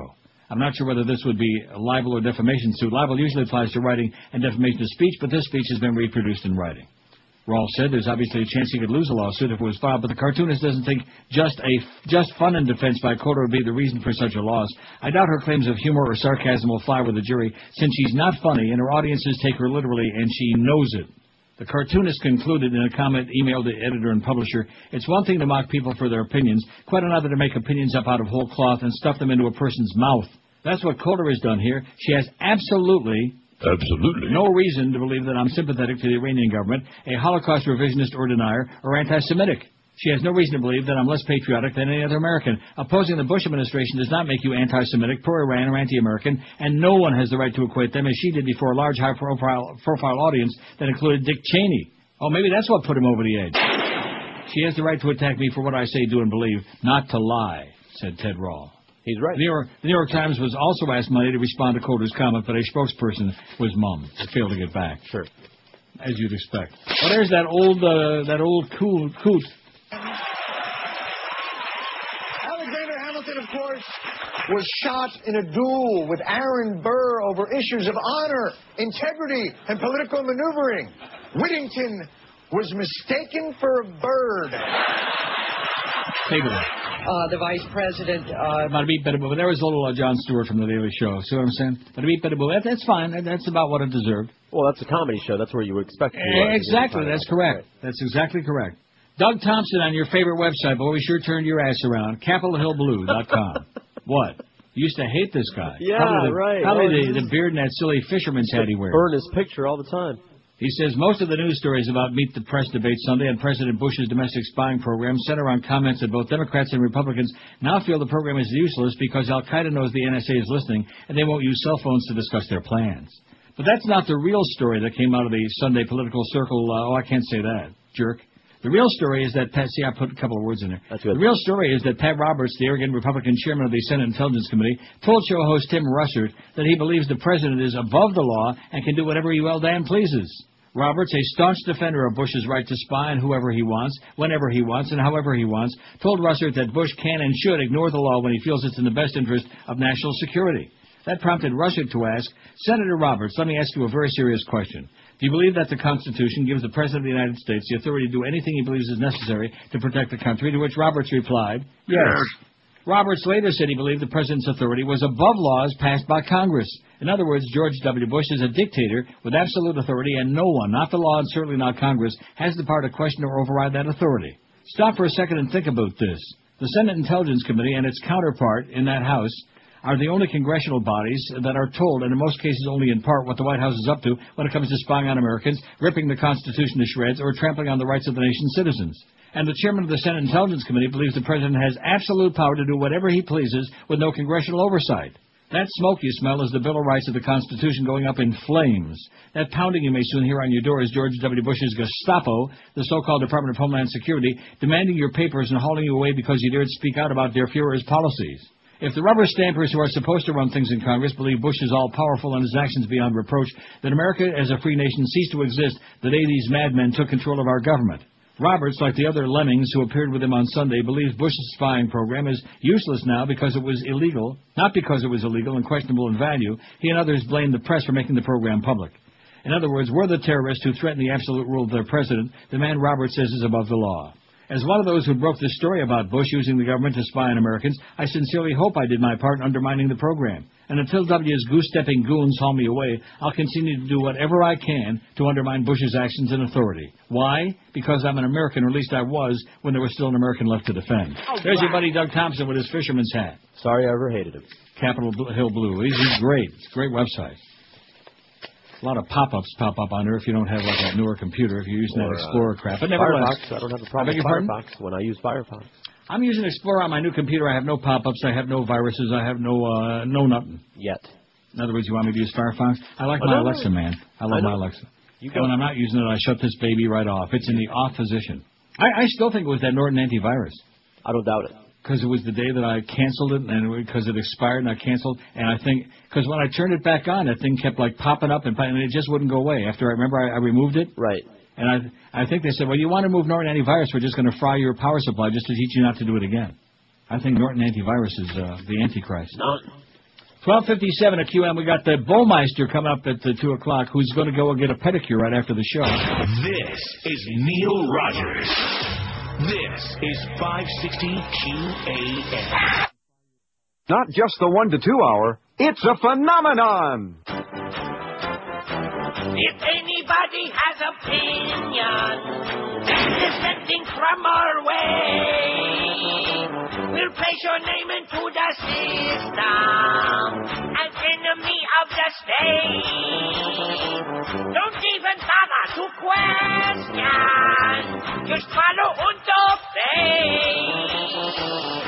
Everybody's turning fascist. Fascist USA. In the act of patriotism, we're watching all of you. Everyone's under suspicion. So that's what you do. Take that information and all you mindless fools in Bush Fatherland Nation, Fascist USA. You gotta hate those Jews and Clinton liberals too. Believe everything we tell you on the state run news. Blood war and for cornbread. Fill up your Escalade. A Reuben Cheney Bush menu. Fascist USA. We don't mind to see our jobs go. A bad economy's good. We're fascinated by J-Lo. Don't read no stupid books. All now are embracing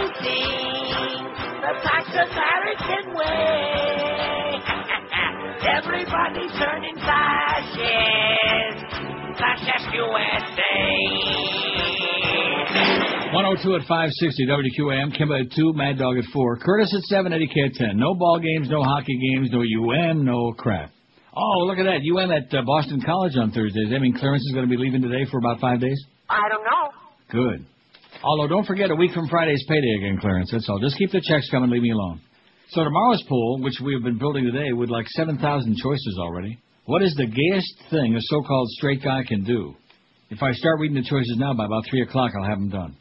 Get a manicure or slash pedicure. And I'm, I'm serious. Last time Bill Camper was on, he was talking about after the show he was going to get one. You know, some guys are so manly looking. Yeah. Who, who would question his uh, Eh, masculinity? exactly. He's If not one of those guys that has to worry about somebody uh, questioning his masculinity. He could And if they did, he would just step on him anyway. He could wear a pink shirt and wear a fag bag, and nobody's going to question his Right. masculinity. And he could like pick up that moo cow in front of University Right. Dodge and just slap, uh, slap him silly with it. While holding a cat. Watch Bare Ass Mountain, Thumb Rings, Naked Fraternity Hazing, guys with uh, navel or tongue piercing, wear pink shirts, going to a Michael Jackson concert, wear a thong at the beach, uh, hold a small dog while driving, use body wash, kiss another guy, listen to Neil Rogers, cry at a movie, vote Democrat, wear green on Thursday. Oh, I did that. Ride a tandem bike, ride a scooter. What? I don't, I don't understand that. You never heard about that, wearing green on Thursday? No. Oh, don't tell him, Josh. Ride a tandem bike, ride a scooter, there's Vespa. if you could see What? the Oh, they- expression, if you could see the look. Why? Because he doesn't know what you're talking about. The hell are you talking about?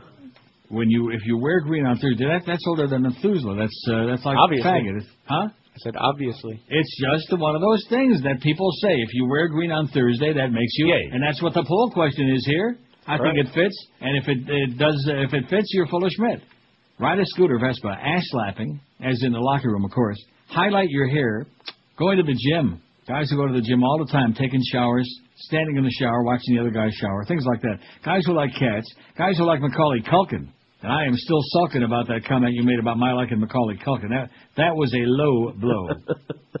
Short shorts, speaking of that, a sweater around the neck and fanny pack. Or I think in parentheses I'll put fag bag. Sure. Right? Either one will do. Although the guy with the fanny pack, he did have he was packing a, a piece at the uh, Macarena. Remember I told you about? We haven't heard or seen him in a long time, have we? Uh, no, of course, I haven't been doing appearances for a while. Now let me ask you this: We know why I'm not doing them because I'm not there and I don't want to be there and I don't want to do them even if I am there. Uh, I'm done with that. But in your case, you need the cash. Now, how come you're not doing them? Um, and is this is this thing actually going to go on? Where is it? Was it in Key West or somewhere? No, no, that's been changed. Oh. Uh, they just haven't been selling them for whatever reason. You Oh. know, in along You the mean, lines in of other words, they haven't been selling those like anything else. I, exactly. Uh, Right. That's exactly what I was going to say. But uh, we're back on uh, on that. Uh, as a matter of fact, this weekend, this Saturday, I'll be at the Bass Pro in Dania, the proper one. Wow. Right up the street from my house. As opposed to the one they wanted to send you in uh, Cancun, Mexico or somewhere. Islamorada, my ass. Are these people crazy or what? Well, they were, God. and uh, they thought better of it. Oh. And what about the ones you used to do all the time where you were the uh, the sandwich guy? The sandwich guy. Uh, that also, uh, you know, Fell through the cracks. Went away. And not to mention, of course, the ones at all the strip clubs fell through the That cracks. also went away. And No- then, of course, you almost nothing is fell under the bus. Right. That was Fat Boy trying to throw you under the bus. Five six seven oh five sixty pound five sixty the Verizon Cingular wireless line. WQAM. Hello. Neil, Yes, sir. hey, that guy that called yesterday about Rick, that is true. He's actually doing some stuff uh, online as a stock market analyst. He's Wait, wait, wait, peddling. wait, wait, wait. Online. Yeah, he's doing some stuff online through a company. back on the air. He is doing he's doing brokerage stuff. He's doing as an analyst for some company that sells a stock system online. How sad. Yeah, I know. He is doing it. I heard him on Scare America when I was listening to Randy. And he's like, I'm a stock market analyst and, and look at our website and you can buy into our system. And Rick last Rowley time, is a wait a minute. Rick Rowley is a stock mar- market analyst. yeah, and the last I time I pants. bought a stock market system, I think I lost more money than what you st- uh, than you. Wow. That yeah, so that guy incredible. wasn't that guy w- uh, wasn't full of it. So hey, and No. another thing for you, Yeah. hype Oprah. Oh, yeah. How could we have left that off? Thank you. How That's the left Thank you so Oprah? much. Oprah and Dr. Phil. Okay, thanks. Oprah and Dr. Phil. Let's get them both on there. What do you say? Rick Riley, man, uh, the, today's uh, future market, the uh, hog market is, uh, oh boy. Hey, oh, look at that, the that's where Texas his Longhorns are the national champions, and there's W. Made a lot of Texans proud. All right. He's talking about when the vice president shot his buddy. Made a lot of Texans proud. That is just a panic. That's where his heart always was, anyway. So get out of here. In the stock market, he couldn't stop talking I talking wet my about it. pants. Because that's where his heart was. He never talked about an IOD. He didn't. I never heard him talk. Well, I never listened to his show. Good God, he that took it over for a while. Are you serial? I thought thought that was when he went to uh, whatever the hell he was on, where they had like a point six share or something. Oh, it started at IOD. Wow. Fair value is uh, plus two. Yeah, there's a guy. If I wanted some real good tips, you know, I would always I'd call up Rick at home. Well, he might know what he's talking about, but the bottom line is his audience are a bunch of schleppers. Right, they're a bunch of ya- would- yahoos yeah. to hear I like Chinese, you know. Right, and uh, let's make another Sunday in a fat And guy's beer, and beer is uh, good for Right, you. And he's talking about I don't the think market. we have either one of those, do we? Absolutely, beer is we do. That's in there. It It's is? there, Trust me. Under what? Under beer. No, it is not. I got it. Not my thing. You must replace it. Oh. What do you mean Send it to me replace? want. How the hell do I do that? What? I can't replace anything that was put in here before. You know that. Anyway, right. let's move along. Let's not get bogged down on Rick Riley and his internet uh, radio uh, stuff. It's not, he's not on the radio. That's the point. In addition to which, the guy didn't know where, where or what he was talking about. Well, the guy wasn't full of crap. Have some idea what you're talking about when you call a radio talk show, okay? Don't just give me a song and answer. Rick Riley's back. He's on the air now. Yeah, he's on the internet. Guess Just what? So rub are we. WQAM, hello. QAM. I bet you've been shot in the face a couple times. WQAM, hello. Woody. WQAM. Wow. Yes, he would. QAM. Going once. Hello. Yes. Hi, I'm calling to speak to Neil Rogers. Speaking. Neil, hi. How are you? My name Pretty is good. Mary. I'm calling from Miami. All I've been lis- I've been listening to you for like 20 years, and I've never been able to get through till today. All right. it's unbelievable. It is. But anyway, I wanted I have something for your poll. Unbelievable. Okay. Do you want to know what it is? It's um. that would be good. It's a a big giant like burly man who wears um girls type watches, like girl size watches. Wow. I can't stand that. I never, I You never know- saw that in my life. A, a big burly guy that wears a lady's watch. Yeah, like lady size, like lady size. Like let's say okay, slim. um, you get a Timex or a Rolex or whatever brand you can afford, and you get the ladies' size instead of the men's size. Oh my God! I think that what looks a, really. what a swishy thing that is. We can just put Yeah. wearing women's watches. Thank God I got a good manly uh, watch here. I Well, it was nice talking to you, Neil. Ha- happy Valentine's Day. Send back to you. Thank you. Bye. Thanks. I got a Citizen, man. Yeah. I do. I got a Casio, and it's as I big as thought a a Citizen was like- hey, I- me I too. don't know. What? We we have Casios, and they're the size of a microwave, so I don't think we'll get in trouble Oh, there. well, I got a big, big ass Citizen, man. This is a good, good watch. You In got a fact, big this, ass? Is, this is one of those. What the hell do they call these that last forever? The- I, I asked the uh, girl in the store because my other one died. When the battery dies, I just throw my watch out. I don't get a new battery. Is it self-winding? It's an eco. uh Yeah, of course. All right. It's an eco something or other. What do now, they call this? now, do you like just uh, do you flick your wrist to wind it up? You don't have to do anything. Okay. Don't get smart now. You don't have to do it. No, no. This is by light. This is the, it gets Oh, uh, by see. Oh, daylight it's a or solar, artificial uh, light. solar That is correct. That is absolutely correct. You don't have to wind it. You don't have to uh, yank it or twist it around or the watch either. And it, yeah, and it, it just uh, just a little tiny bit of light will charge this baby up and last forever because there's there's no battery to die. Got it? Got it. Pretty amazing. Oh, now what is it I want to put on there? Uh, Women's ladies watches. watch. Yeah, men who wear women's watches. Ladies watch. Ooh, I I, I never seen that yet. No, me either. Even on fruitcakes, I had never seen one wearing a no ladies Mostly watch. men that like to watch. 12 minutes after 1 at 560 WQM. When it comes to mattresses, there are a lot of gimmicks out there. The latest are so-called sleep numbers, otherwise known as air mattresses. A lot of hot air. They're only warranted in full for two years. They squeak, they pop, just like that. They can lose their setting during the night, and they cost you a tremendous fortune. But if you really want a high-quality brand-name mattress that'll last you for years and years, then call our good paisans, our friends at Dollar Mattress, 1-800-MATTRESS. When you call that number, you'll get no runarounds, no showroom shenanigans, just factory direct prices on the best brands you know, trust, and love, and covet. When you call 1-800-Mattress, you choose from Florida's biggest selection of Serta, and Sealy, and King Koil, and Simmons, and Tempur-Pedic, and Stearns and Bananas Foster, all ready for same-day delivery at prices that are lower, that are unbeatable, much lower than the so-called big-name chain stores, even during these so-called big sales. Call 1-800-Mattress. You can have the bed you want delivered the date and time you want in that two-hour delivery window that I've been telling you about for years. You can't beat it with a shtick. Call today like I've been doing for years. Call 1-800-Mattress or log on to their website, mattress.com. 1-800-M-A-T-T-R-E-S. Leave off the last S because it stands for savings, stupid. This is Neil Rogers. This is 560 QAM. At my junior, honey. Bum, I need a bum, I need a bum, I need a bum, I need a bum, I need a bum, I need a bum, I need a bum, I need a bum. Tales for you. I need a bum, I need Bent over for a friend. I need a bum. Happy tales for you. I need a bum. To build an end again. All the sugar foods are mountain. For a gusher they go plowing. Happy tales for you.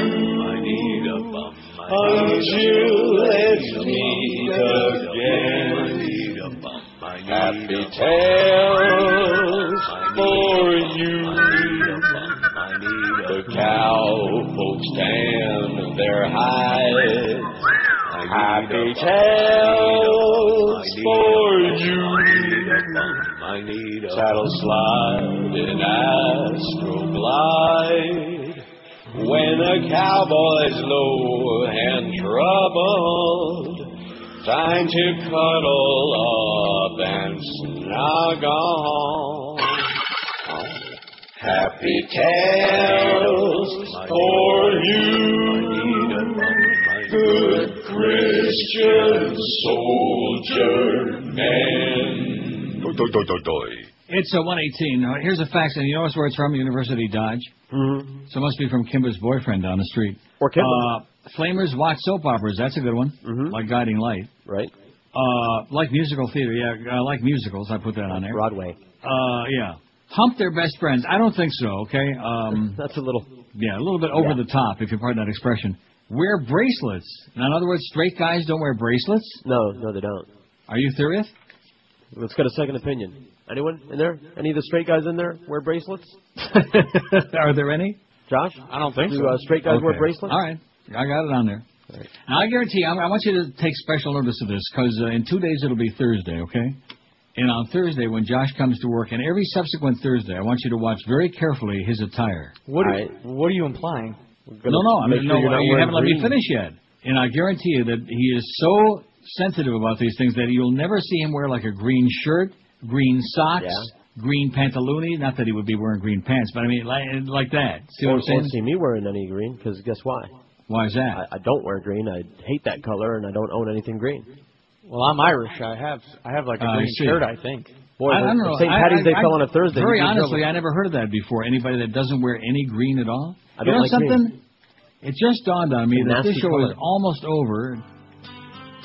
Make this Valentine's Day a memorable one for those close to your heart by sharing the thoughts and words of romance and love in a way that can only be expressed through the romantic wisdom of Mr. Jack Klugman.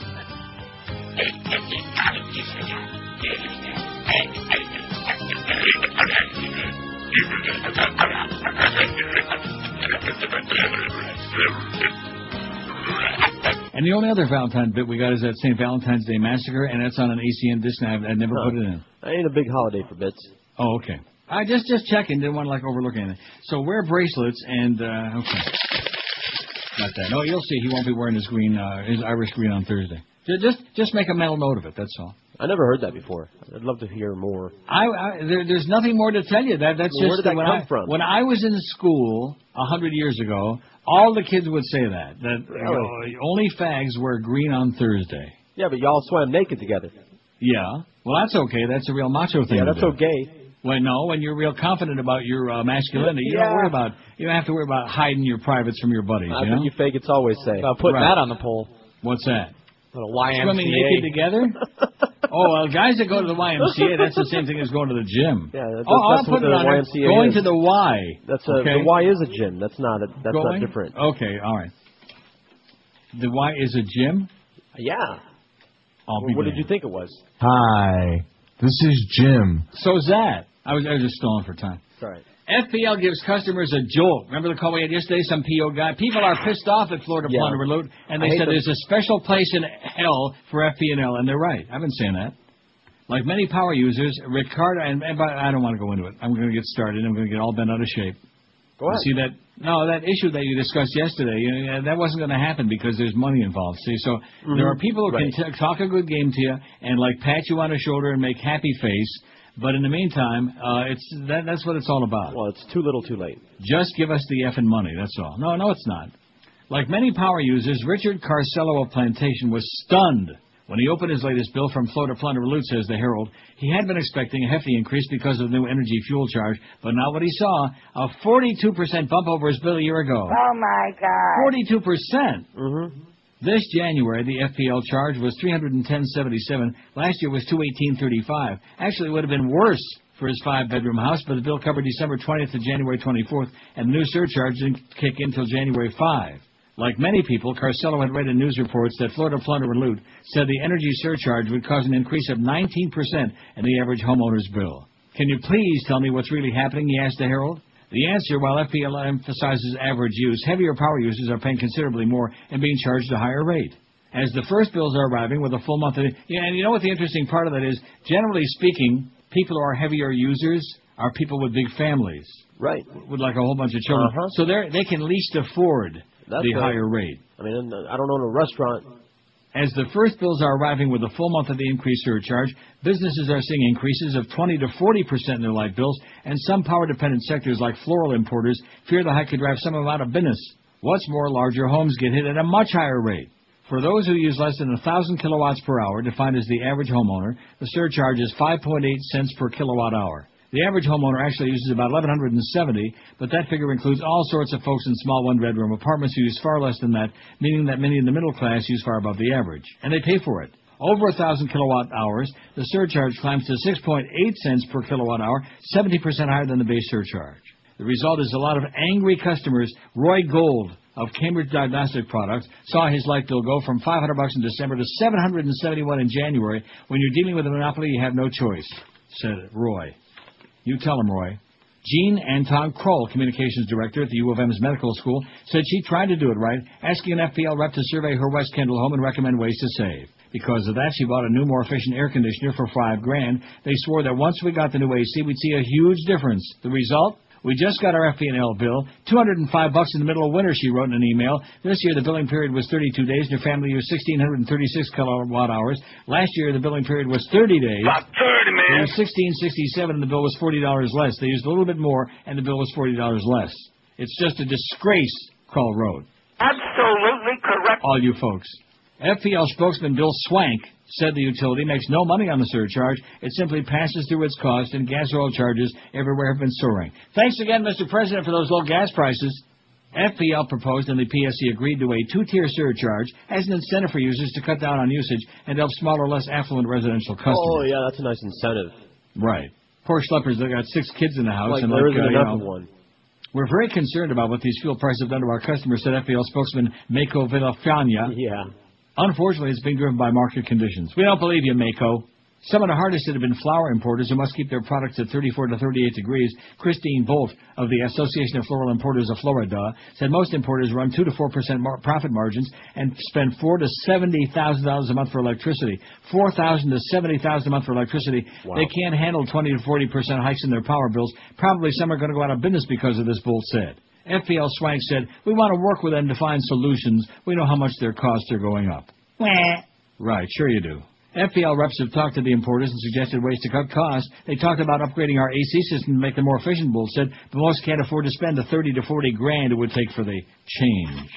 They're feeling the change. How do you like that, huh? FP&L, rotten hell. That's, and, that's and the, the, Public message. Service Commission. Yeah, oh, and especially the, uh, well, they're just the enablers, man. They're just the rubber stamp crowd. You know, I mean, not that I have any evidence, but I just have these fantasies of big, big suitcases full of all kinds of money passing back and forth Uh-huh. with that PS and C. Bunch of crooks. The PSC, man, they're just raping the public. Or they're letting others rape you folks. Because gang rape is uh, amusing to them. 26 past 1 at QAM when you're shopping for shoes and you don't want to get raped, you want to spend a fair price for a great pair of shoes, head for Brandy's in Pompano Beach. Always very reasonable prices, always special deals going on every week, and always the best selection of major brand shoes. Brandy's carries Rockport, Florsheim, Ecco, SAS, Mephisto, New Balance, all the other top names in the shoe business. You ask for Arnie when you go in, he'll make dang sure you get a customized fit of your favorite comfort shoe at a price that's unbeatable too. The pros at Brandy's even specialize in wide widths as well, if yours are big and fat, and your feet too. Brandy's is worth a trip from anywhere in South Florida. Don't forget, it's an unbeatable combination that everybody's looking for. If you want to be a smart shopper for comfort, style, fit, value, and selection, always think Brandy Shoes. And you'll find Brandy's at 1290 North Federal Highway in Pompano Beach. Brandy's is open every day for you. Every day, Monday through Saturday till 9 and Sundays till 5. And again this week, it's a great time to buy SAS shoes at Brandy's because you can save 20 to 40 bucks again off the retail price of all great men's and women's SAS styles this week. So be sure to get your ass into Brandy's this week or visit them on their website and do your shoe shopping right there at brandyshoes.com. This is Neil Rogers. This is 560 QAM. Spread 'em and say cheese. In that power company, Montrose. You put the futility in utility, Florida paradise and life. There isn't a hurricane that blows as much as you. You really. When a storm threatens, we can count on you to turn our power off long before it gets here, leaving the rest of us to marvel at the blue glow of exploding transformers, providing us a historical perspective of 1957 technology. And in the moist heat of tropical darkness, the weakening batteries in our radios broadcast your latest press release for South Florida that says your trucks and crews are ready to roll from the Alabama state border. And the question in everyone's mind is, huh? So as we search for the appropriate answer to how many FPL emergency crews does it take to change a light bulb, Florida Paradise and Light, this bird's for you. In that power company, Montrose. 131. Take a look at this now. Man shot and wounded by Vice President Cheney, Harry Whittington, suffered a minor heart attack after birdshot becomes lodged in his heart. How do you like that? Oh, oh, no. specialist available to take care and to deal with problems. Going to be in a hospital at least another week. In fact, maybe he's going to die. That with Mr. Oh, no. Whittington's strong Regular heartbeat this morning. personality, his stamina, the will, that he will do very well, and we're prepared to deal with anything that may develop. Right. Now, I don't, I don't want to sound insensitive, okay, because I don't know Harry Whittington from Harry Truman, okay? I know everything I need to know.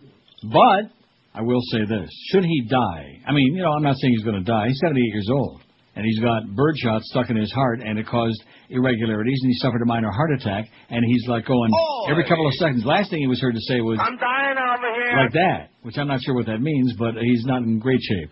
And you know how they've been blue skying this the last 24 hours? Oh, he's out of intensive care. He's doing great. He's got a big smile on his face. He wants to go pat Dick Cheney on the ass again, have a good time, go out and uh, bird uh, shooting again, or bird dogging. And here he is. He had a heart attack. He has atrial fibrillation. in the tradition. He's not had a heart attack in the traditional sense. As we've said before, he was. In a non-traditional sense. so when someone you normally think of a heart, He traditionally have a heart attack. It's not by getting shot by the vice president. So he had one in a non-traditional sense. he had none of those symptoms. And Dr. Blanchard could talk a little bit more about. How do you like that? What I was starting to say, and I don't want to sound like too insensitive, is that I'm hoping he croaks. Now that that's a terrible thing to say because I don't hope you know. I, I just rarely feel that way. But just just you know. So that uh, if this is what it takes, because the public doesn't care about any of the other things Cheney's done, and all the people, other people he's responsible for killing, who are not 78 years old, right, their whole Mhm. lives ahead of them. But since the public doesn't care about that, and since the media doesn't care to like grab that and run with it, since this seems to be the thing that they want to like glom onto, great, okay? Let's have this guy Sure. die, and then we'll see what uh, what they're uh, yapping, right? Well, is it a terrible thing to think? No, because I'm thinking. I mean, it. just just because, although generally when I think about it, if I think somebody's going to die, they, you know that. I, I that's my psychic Oh. uh, powers. You and I am going to go out immediately at two o'clock and buy a Harry Whittington voodoo doll. They're on sale on the street corner all over town now. Well, I'll start sacrificing chickens. Birdshot piece apparently moved to the heart. How do you like that? Now, wouldn't this be manslaughter? Yes, it would be, unless you're the vice president, in which case he gets a medal. Oh, he gets a gold medal and a purple jelly bean. Right. I see. Five six seven oh five sixty pound on Valentine's Day of all things for me to be saying I hope this guy dies. That that's a terrible thing, and I'm sure you want to apologize Not for this it. I, I no. don't. No. Oh. I hope so. WQAM, hello. See, line one is all upset now. They ran away. WQAM, hello. Hi, Neil. Yes, sir. Yes, sir. I go back to uh, the first two interviews with uh, Richard Simmons Yeah. and Barbara Studley. And when Bill Calder, He's the to say Oh he, my gosh. he wanted to be called Beal, not Bill, right? Beal Calder. That was just that was just a joke. Yeah, Beal Calder. And also, I think uh, the vice president should uh, tighten up on a hunter safety course. Thank you. Okay. oh, and happy 94th birthday. Five six seven oh five sixty pound five sixty on that. Beal Calder. Well, I had forgotten that. You know, Well, he didn't. I see. Well, you know, I think what the guy was trying to say was, I don't have the Bill Calder one. Is that in there? Check it. I haven't got that. Sometimes I feel myself. WQAM, hello. I'll find it. It's in the computer. Is it? Neo, got another one for your poll. Yes, sir. Uh, those uh, Aaron Gill bags that the guys wear, and the uh, patty with the knockers. The what? The what now? The, patty with the knockers and the Aaron Gill bags. The Aaron Gill bag. The Aaron Gill bags. What the hell's that? Those bags that the guys wear nowadays, uh, they're uh, the Aaron Gill bags. And the uh, patty with the knockers. What is this man? Sometimes I feel Is that it? It's one of them. I got all of them in here. Oh, let it go. Sometimes I feel like people don't want to smile. Stop it for just a second. Oh no, that's not it.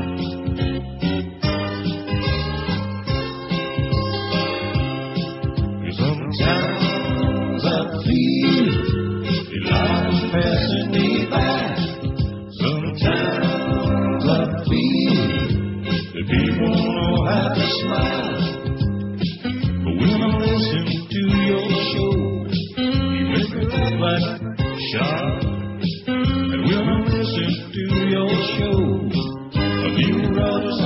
That ain't it. Go ahead. Finish it up. You want another one? No, no. I, I, what happened to that one? Oh, I, I stopped it. Yeah. Well, can you start it again? Let's start a different one. Oh. Sometimes I feel that life is passing me by. Sometimes I feel that people don't want to smile. Then I turn on my radio. Although that's not as good as this one. Right. Algunas veces me pienso que la vida me pasó. Increíble. Mitch Lewis, ladies and gentlemen. Really? Algunas veces me He's a uh, Spanish pienso Jew, don't you know? que la vida me pasó.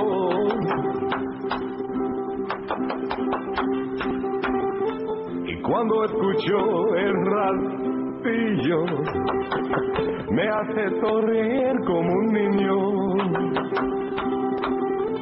Mil roches de mi Yeah, but what happened to the Bill Calder one you were playing? I don't want to hear the Warriors one. What happened to that one? Oh. That one? Uh, killed some good time. Sometimes I feel Is this the original? I think. That's what I, that's what I have it marked as. Sometimes I feel like people don't want to smile. When we listen to your show, you make me smile like a child. You, you can help me get by, my friend. Bill Carter on the radio. Bill Carter on the radio. My radio, yeah.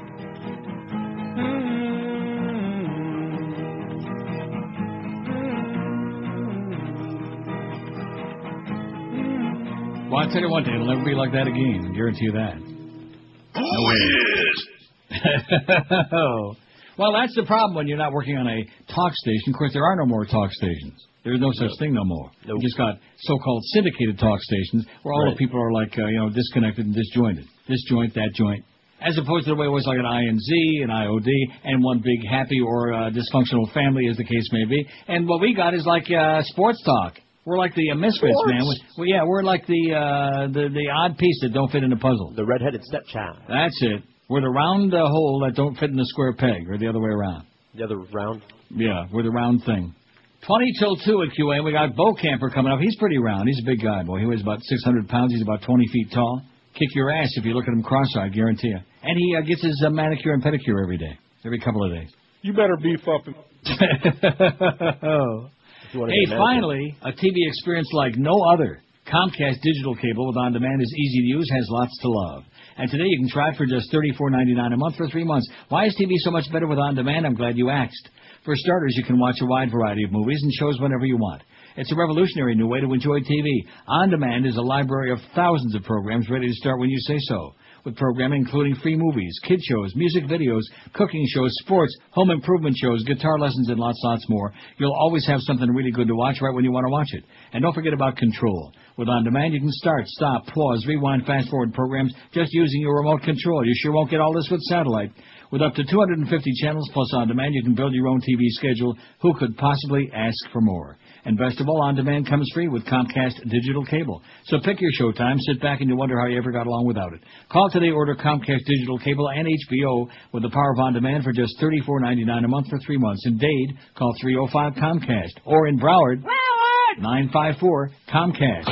This is Neil Rogers. This is 560 QAM. Oh!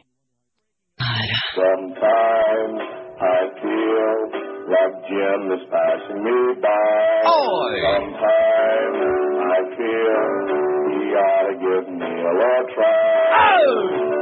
Neil Rogers on the radio. Neil Rogers on the radio. Neil Rogers on the radio. Feels good.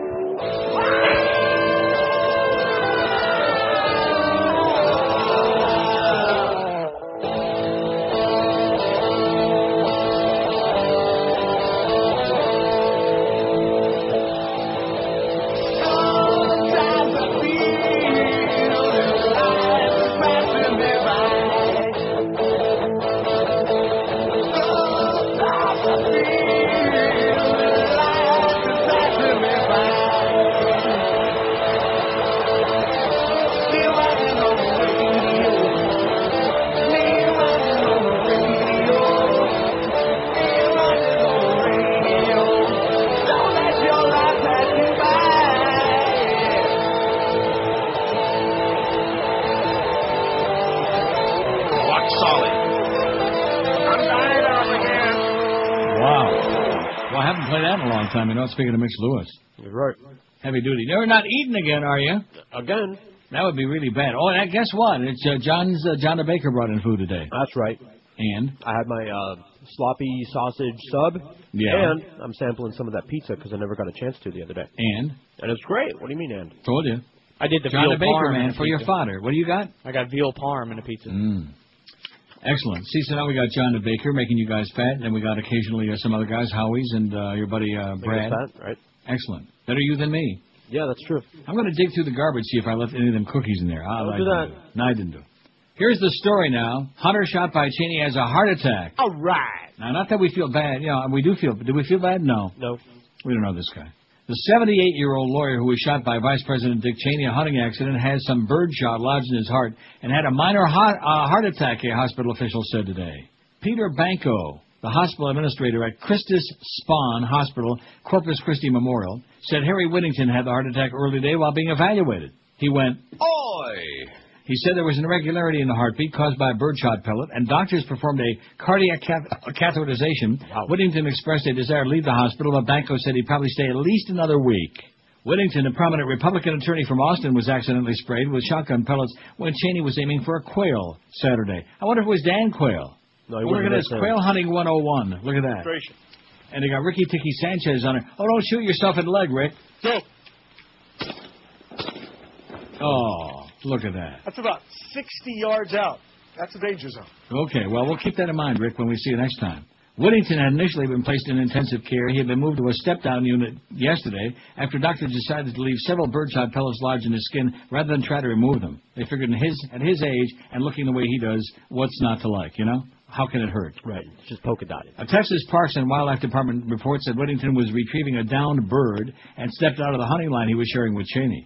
Another covey was flushed and Cheney swung on a bird and fired. Bada bing! Striking Whittington in the face, neck, and chest at approximately 30 yards. About 30, man. The Wildlife Department issued a report yesterday that found the main contributing factor to the accident was the hunter's judgment factor. No other secondary factors were found to have played a role. A hunter's judgment factor. In other words, he's an I wonder- idiot. Right. Your vice president, total idiot. Not only that, but also didn't buy the seven dollar license to be uh, doing this thing. So he's a poacher, and so is the other He's a- guy. that's right. He's Millionaire poaching it, is poacher. what he's doing. Just like the eggs he likes in the morning. He likes them poached. steering wheel, the same thing happens. That the heart releases these enzymes, and it looks like a heart attack, but it's not your typical heart attack that is caused by coronary blockages. Right. It's more Yeah, they thought it was a heart attack, but it's not. Who or what is the biggest hype of all time? We're asking today. And we got a phenomenal response. Uh, 1,421 votes. That's enough to make Josh wear a big green blazer to work on Thursday. It isn't? No. 436 say religion, and you folks are you got your thumb right on it, baby. Biggest hype ever, and the biggest curse, the biggest cancer too. While you're at it, the biggest curse to mankind. Well, you got the Kurds and the Ways and the Shiites and the uh, what's the other one? The uh, Sunnis and Sunni or later. WMD's 190, Howard Stern 134. Like I said, they either love him or they hate him. They either pay for it or they don't want to pay for it. You know how that goes. American Idol 113, Super Bowl 96, The Segway 83, Y2K 57, Elvis 51, Broke uh, Ass Mountain 46, Low Carb Diets 37, Tom Cruise 34. Hey Tommy, You fairy. uh, the Olympics 33, Madonna 32, the Beatles 27, Low Fat Diet 16, Doctors 12, David Letterman 8, MASH 8, Dr. Phil 4, Oprah 4, and Michael Jackson 4 out of 1,425 votes. Man, are you impressed or what? Yeah. Yes. You ought to be. That sloppy sausage sounds awfully good. Has it got, has it got like cheese on it? Yeah, it's a it's a sausage parmesan, but Mm. the uh, the sausage is chopped up. You know. Man. So instead of That sounds uh, right up my alley, sound. Right. Good God. I'll take your word for it, though. I just can't. Although that would be okay. That would be like Atkins approved. You just don't eat the bun, you know. Right. But I'm sure you're eating the bread. You know it. No, I do know it. I love The unmasking of covert CIA officer Valerie Plame Wilson by White House officials in 2003, says the Raw story, caused significant damage to U.S. national security and its ability to counter nuclear proliferation abroad, Raw story has learned. According to current and former intelligence officials, Plame Wilson, who worked on the clandestine side of the CIA and the Directorate of Operations as a non-official cover NOC officer, was part of an operation tracking distribution and acquisition of weapons of mass destruction technology to and from Iran. Speaking under strict confidentiality, intelligence officials revealed heretofore unreported elements of Plame's work. Their account suggests that Plame's outing was more serious than has been previously reported and carries grave implications for U.S. national security and its ability to monitor Iran's burgeoning nuclear program. So, just out of spite, out of pique, to get even with Joe Wilson, they out her ass, and as a result, they put people in jeopardy while they're talking a big game about, oh, uh, security, safety, safety, all this other crap. See what I'm saying? Mm-hmm. Hypocrites. While many of liars, forget about hypocrites, liars, butchers, murderers, poachers. While many have speculated that Plame was involved in monitoring the nuclear proliferation black market, specifically the proliferation, proliferation activities of Pakistan's nuclear father, A.Q. Khan, intelligence sources say that her team provided only minimal support in that area, focusing almost entirely on Iran. How do you like that? Can I just mention that in passing. Not that anybody cares, but they do care about the birdshot, baby, now that it's lodged in this guy's heart. Murderer. Murdering vice president. Sounds like murder. Let's get Perry Mason in on the case. Even he couldn't defend this guy. See what I'm saying? See, this is good because this will be a lot of distraction. Now they're going to have to spend a lot of time doing damage control on this crap and on Scooter Libby crap. All they can do is like it's like uh, try to patch up all the holes in the wall. You know what I'm saying? What do you say? No, it's just it's just good for us because it's less time that they can like uh, you know spy on you and open your mail and listen to your oh, phone I'm sure call. they're doing double duty. Well, in your case, yes. This is Neil Rogers. This is 560 QAM. Howard, Howard David. Welcome back to the Mo Howard David Show, where we're chock full of zany but good, clean family fun. Ah! I'm here, and you're there. Such a tight up phrase, huh? You know that pipe smoking thing's rape is funny? Is that funny, huh? What? What? What? What? What? Since when is gang rape funny? What do you require of me? I require you drop your pants. Well, now see here. Right now. Oh, oh, oh I okay, want son. those oh, pants Drop it, dropped will you? down to... Yeah, You like it? Hey, Get your head out of it. get out of there. That upends the mess. That's my delicates. Don't touch my delicates. I'm tender. Why does everybody want to rape me? Why? Because we think it's funny. That's why. Don't put it there. Get it up there. Get your ass out of that sink. I gotta wash these ink spots off my hand.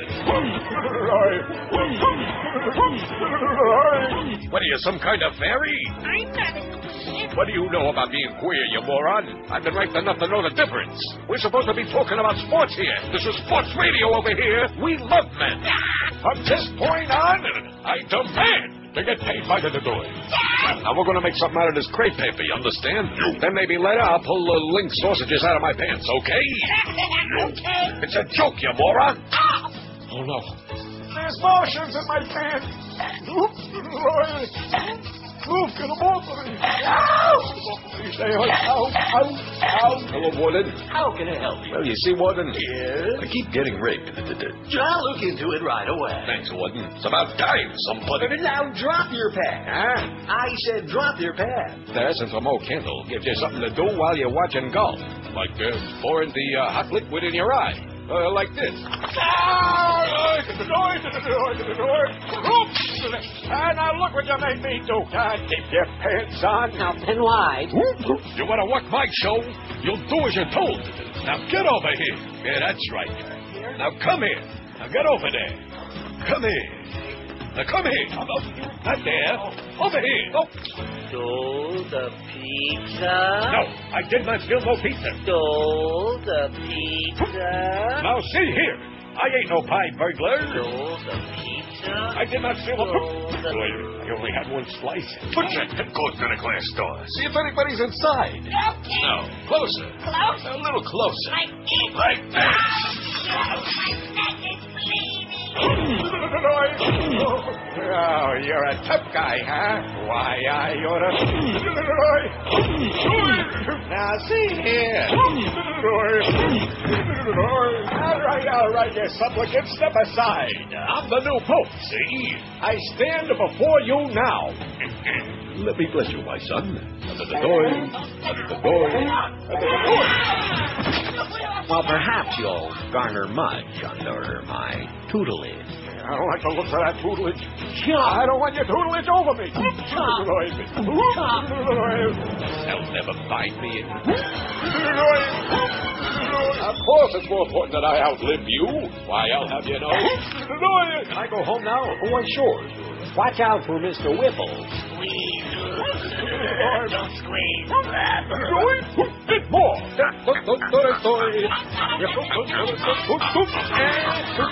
Forget about it. That's what I say. And kiss my ass. Bye, bye, bye.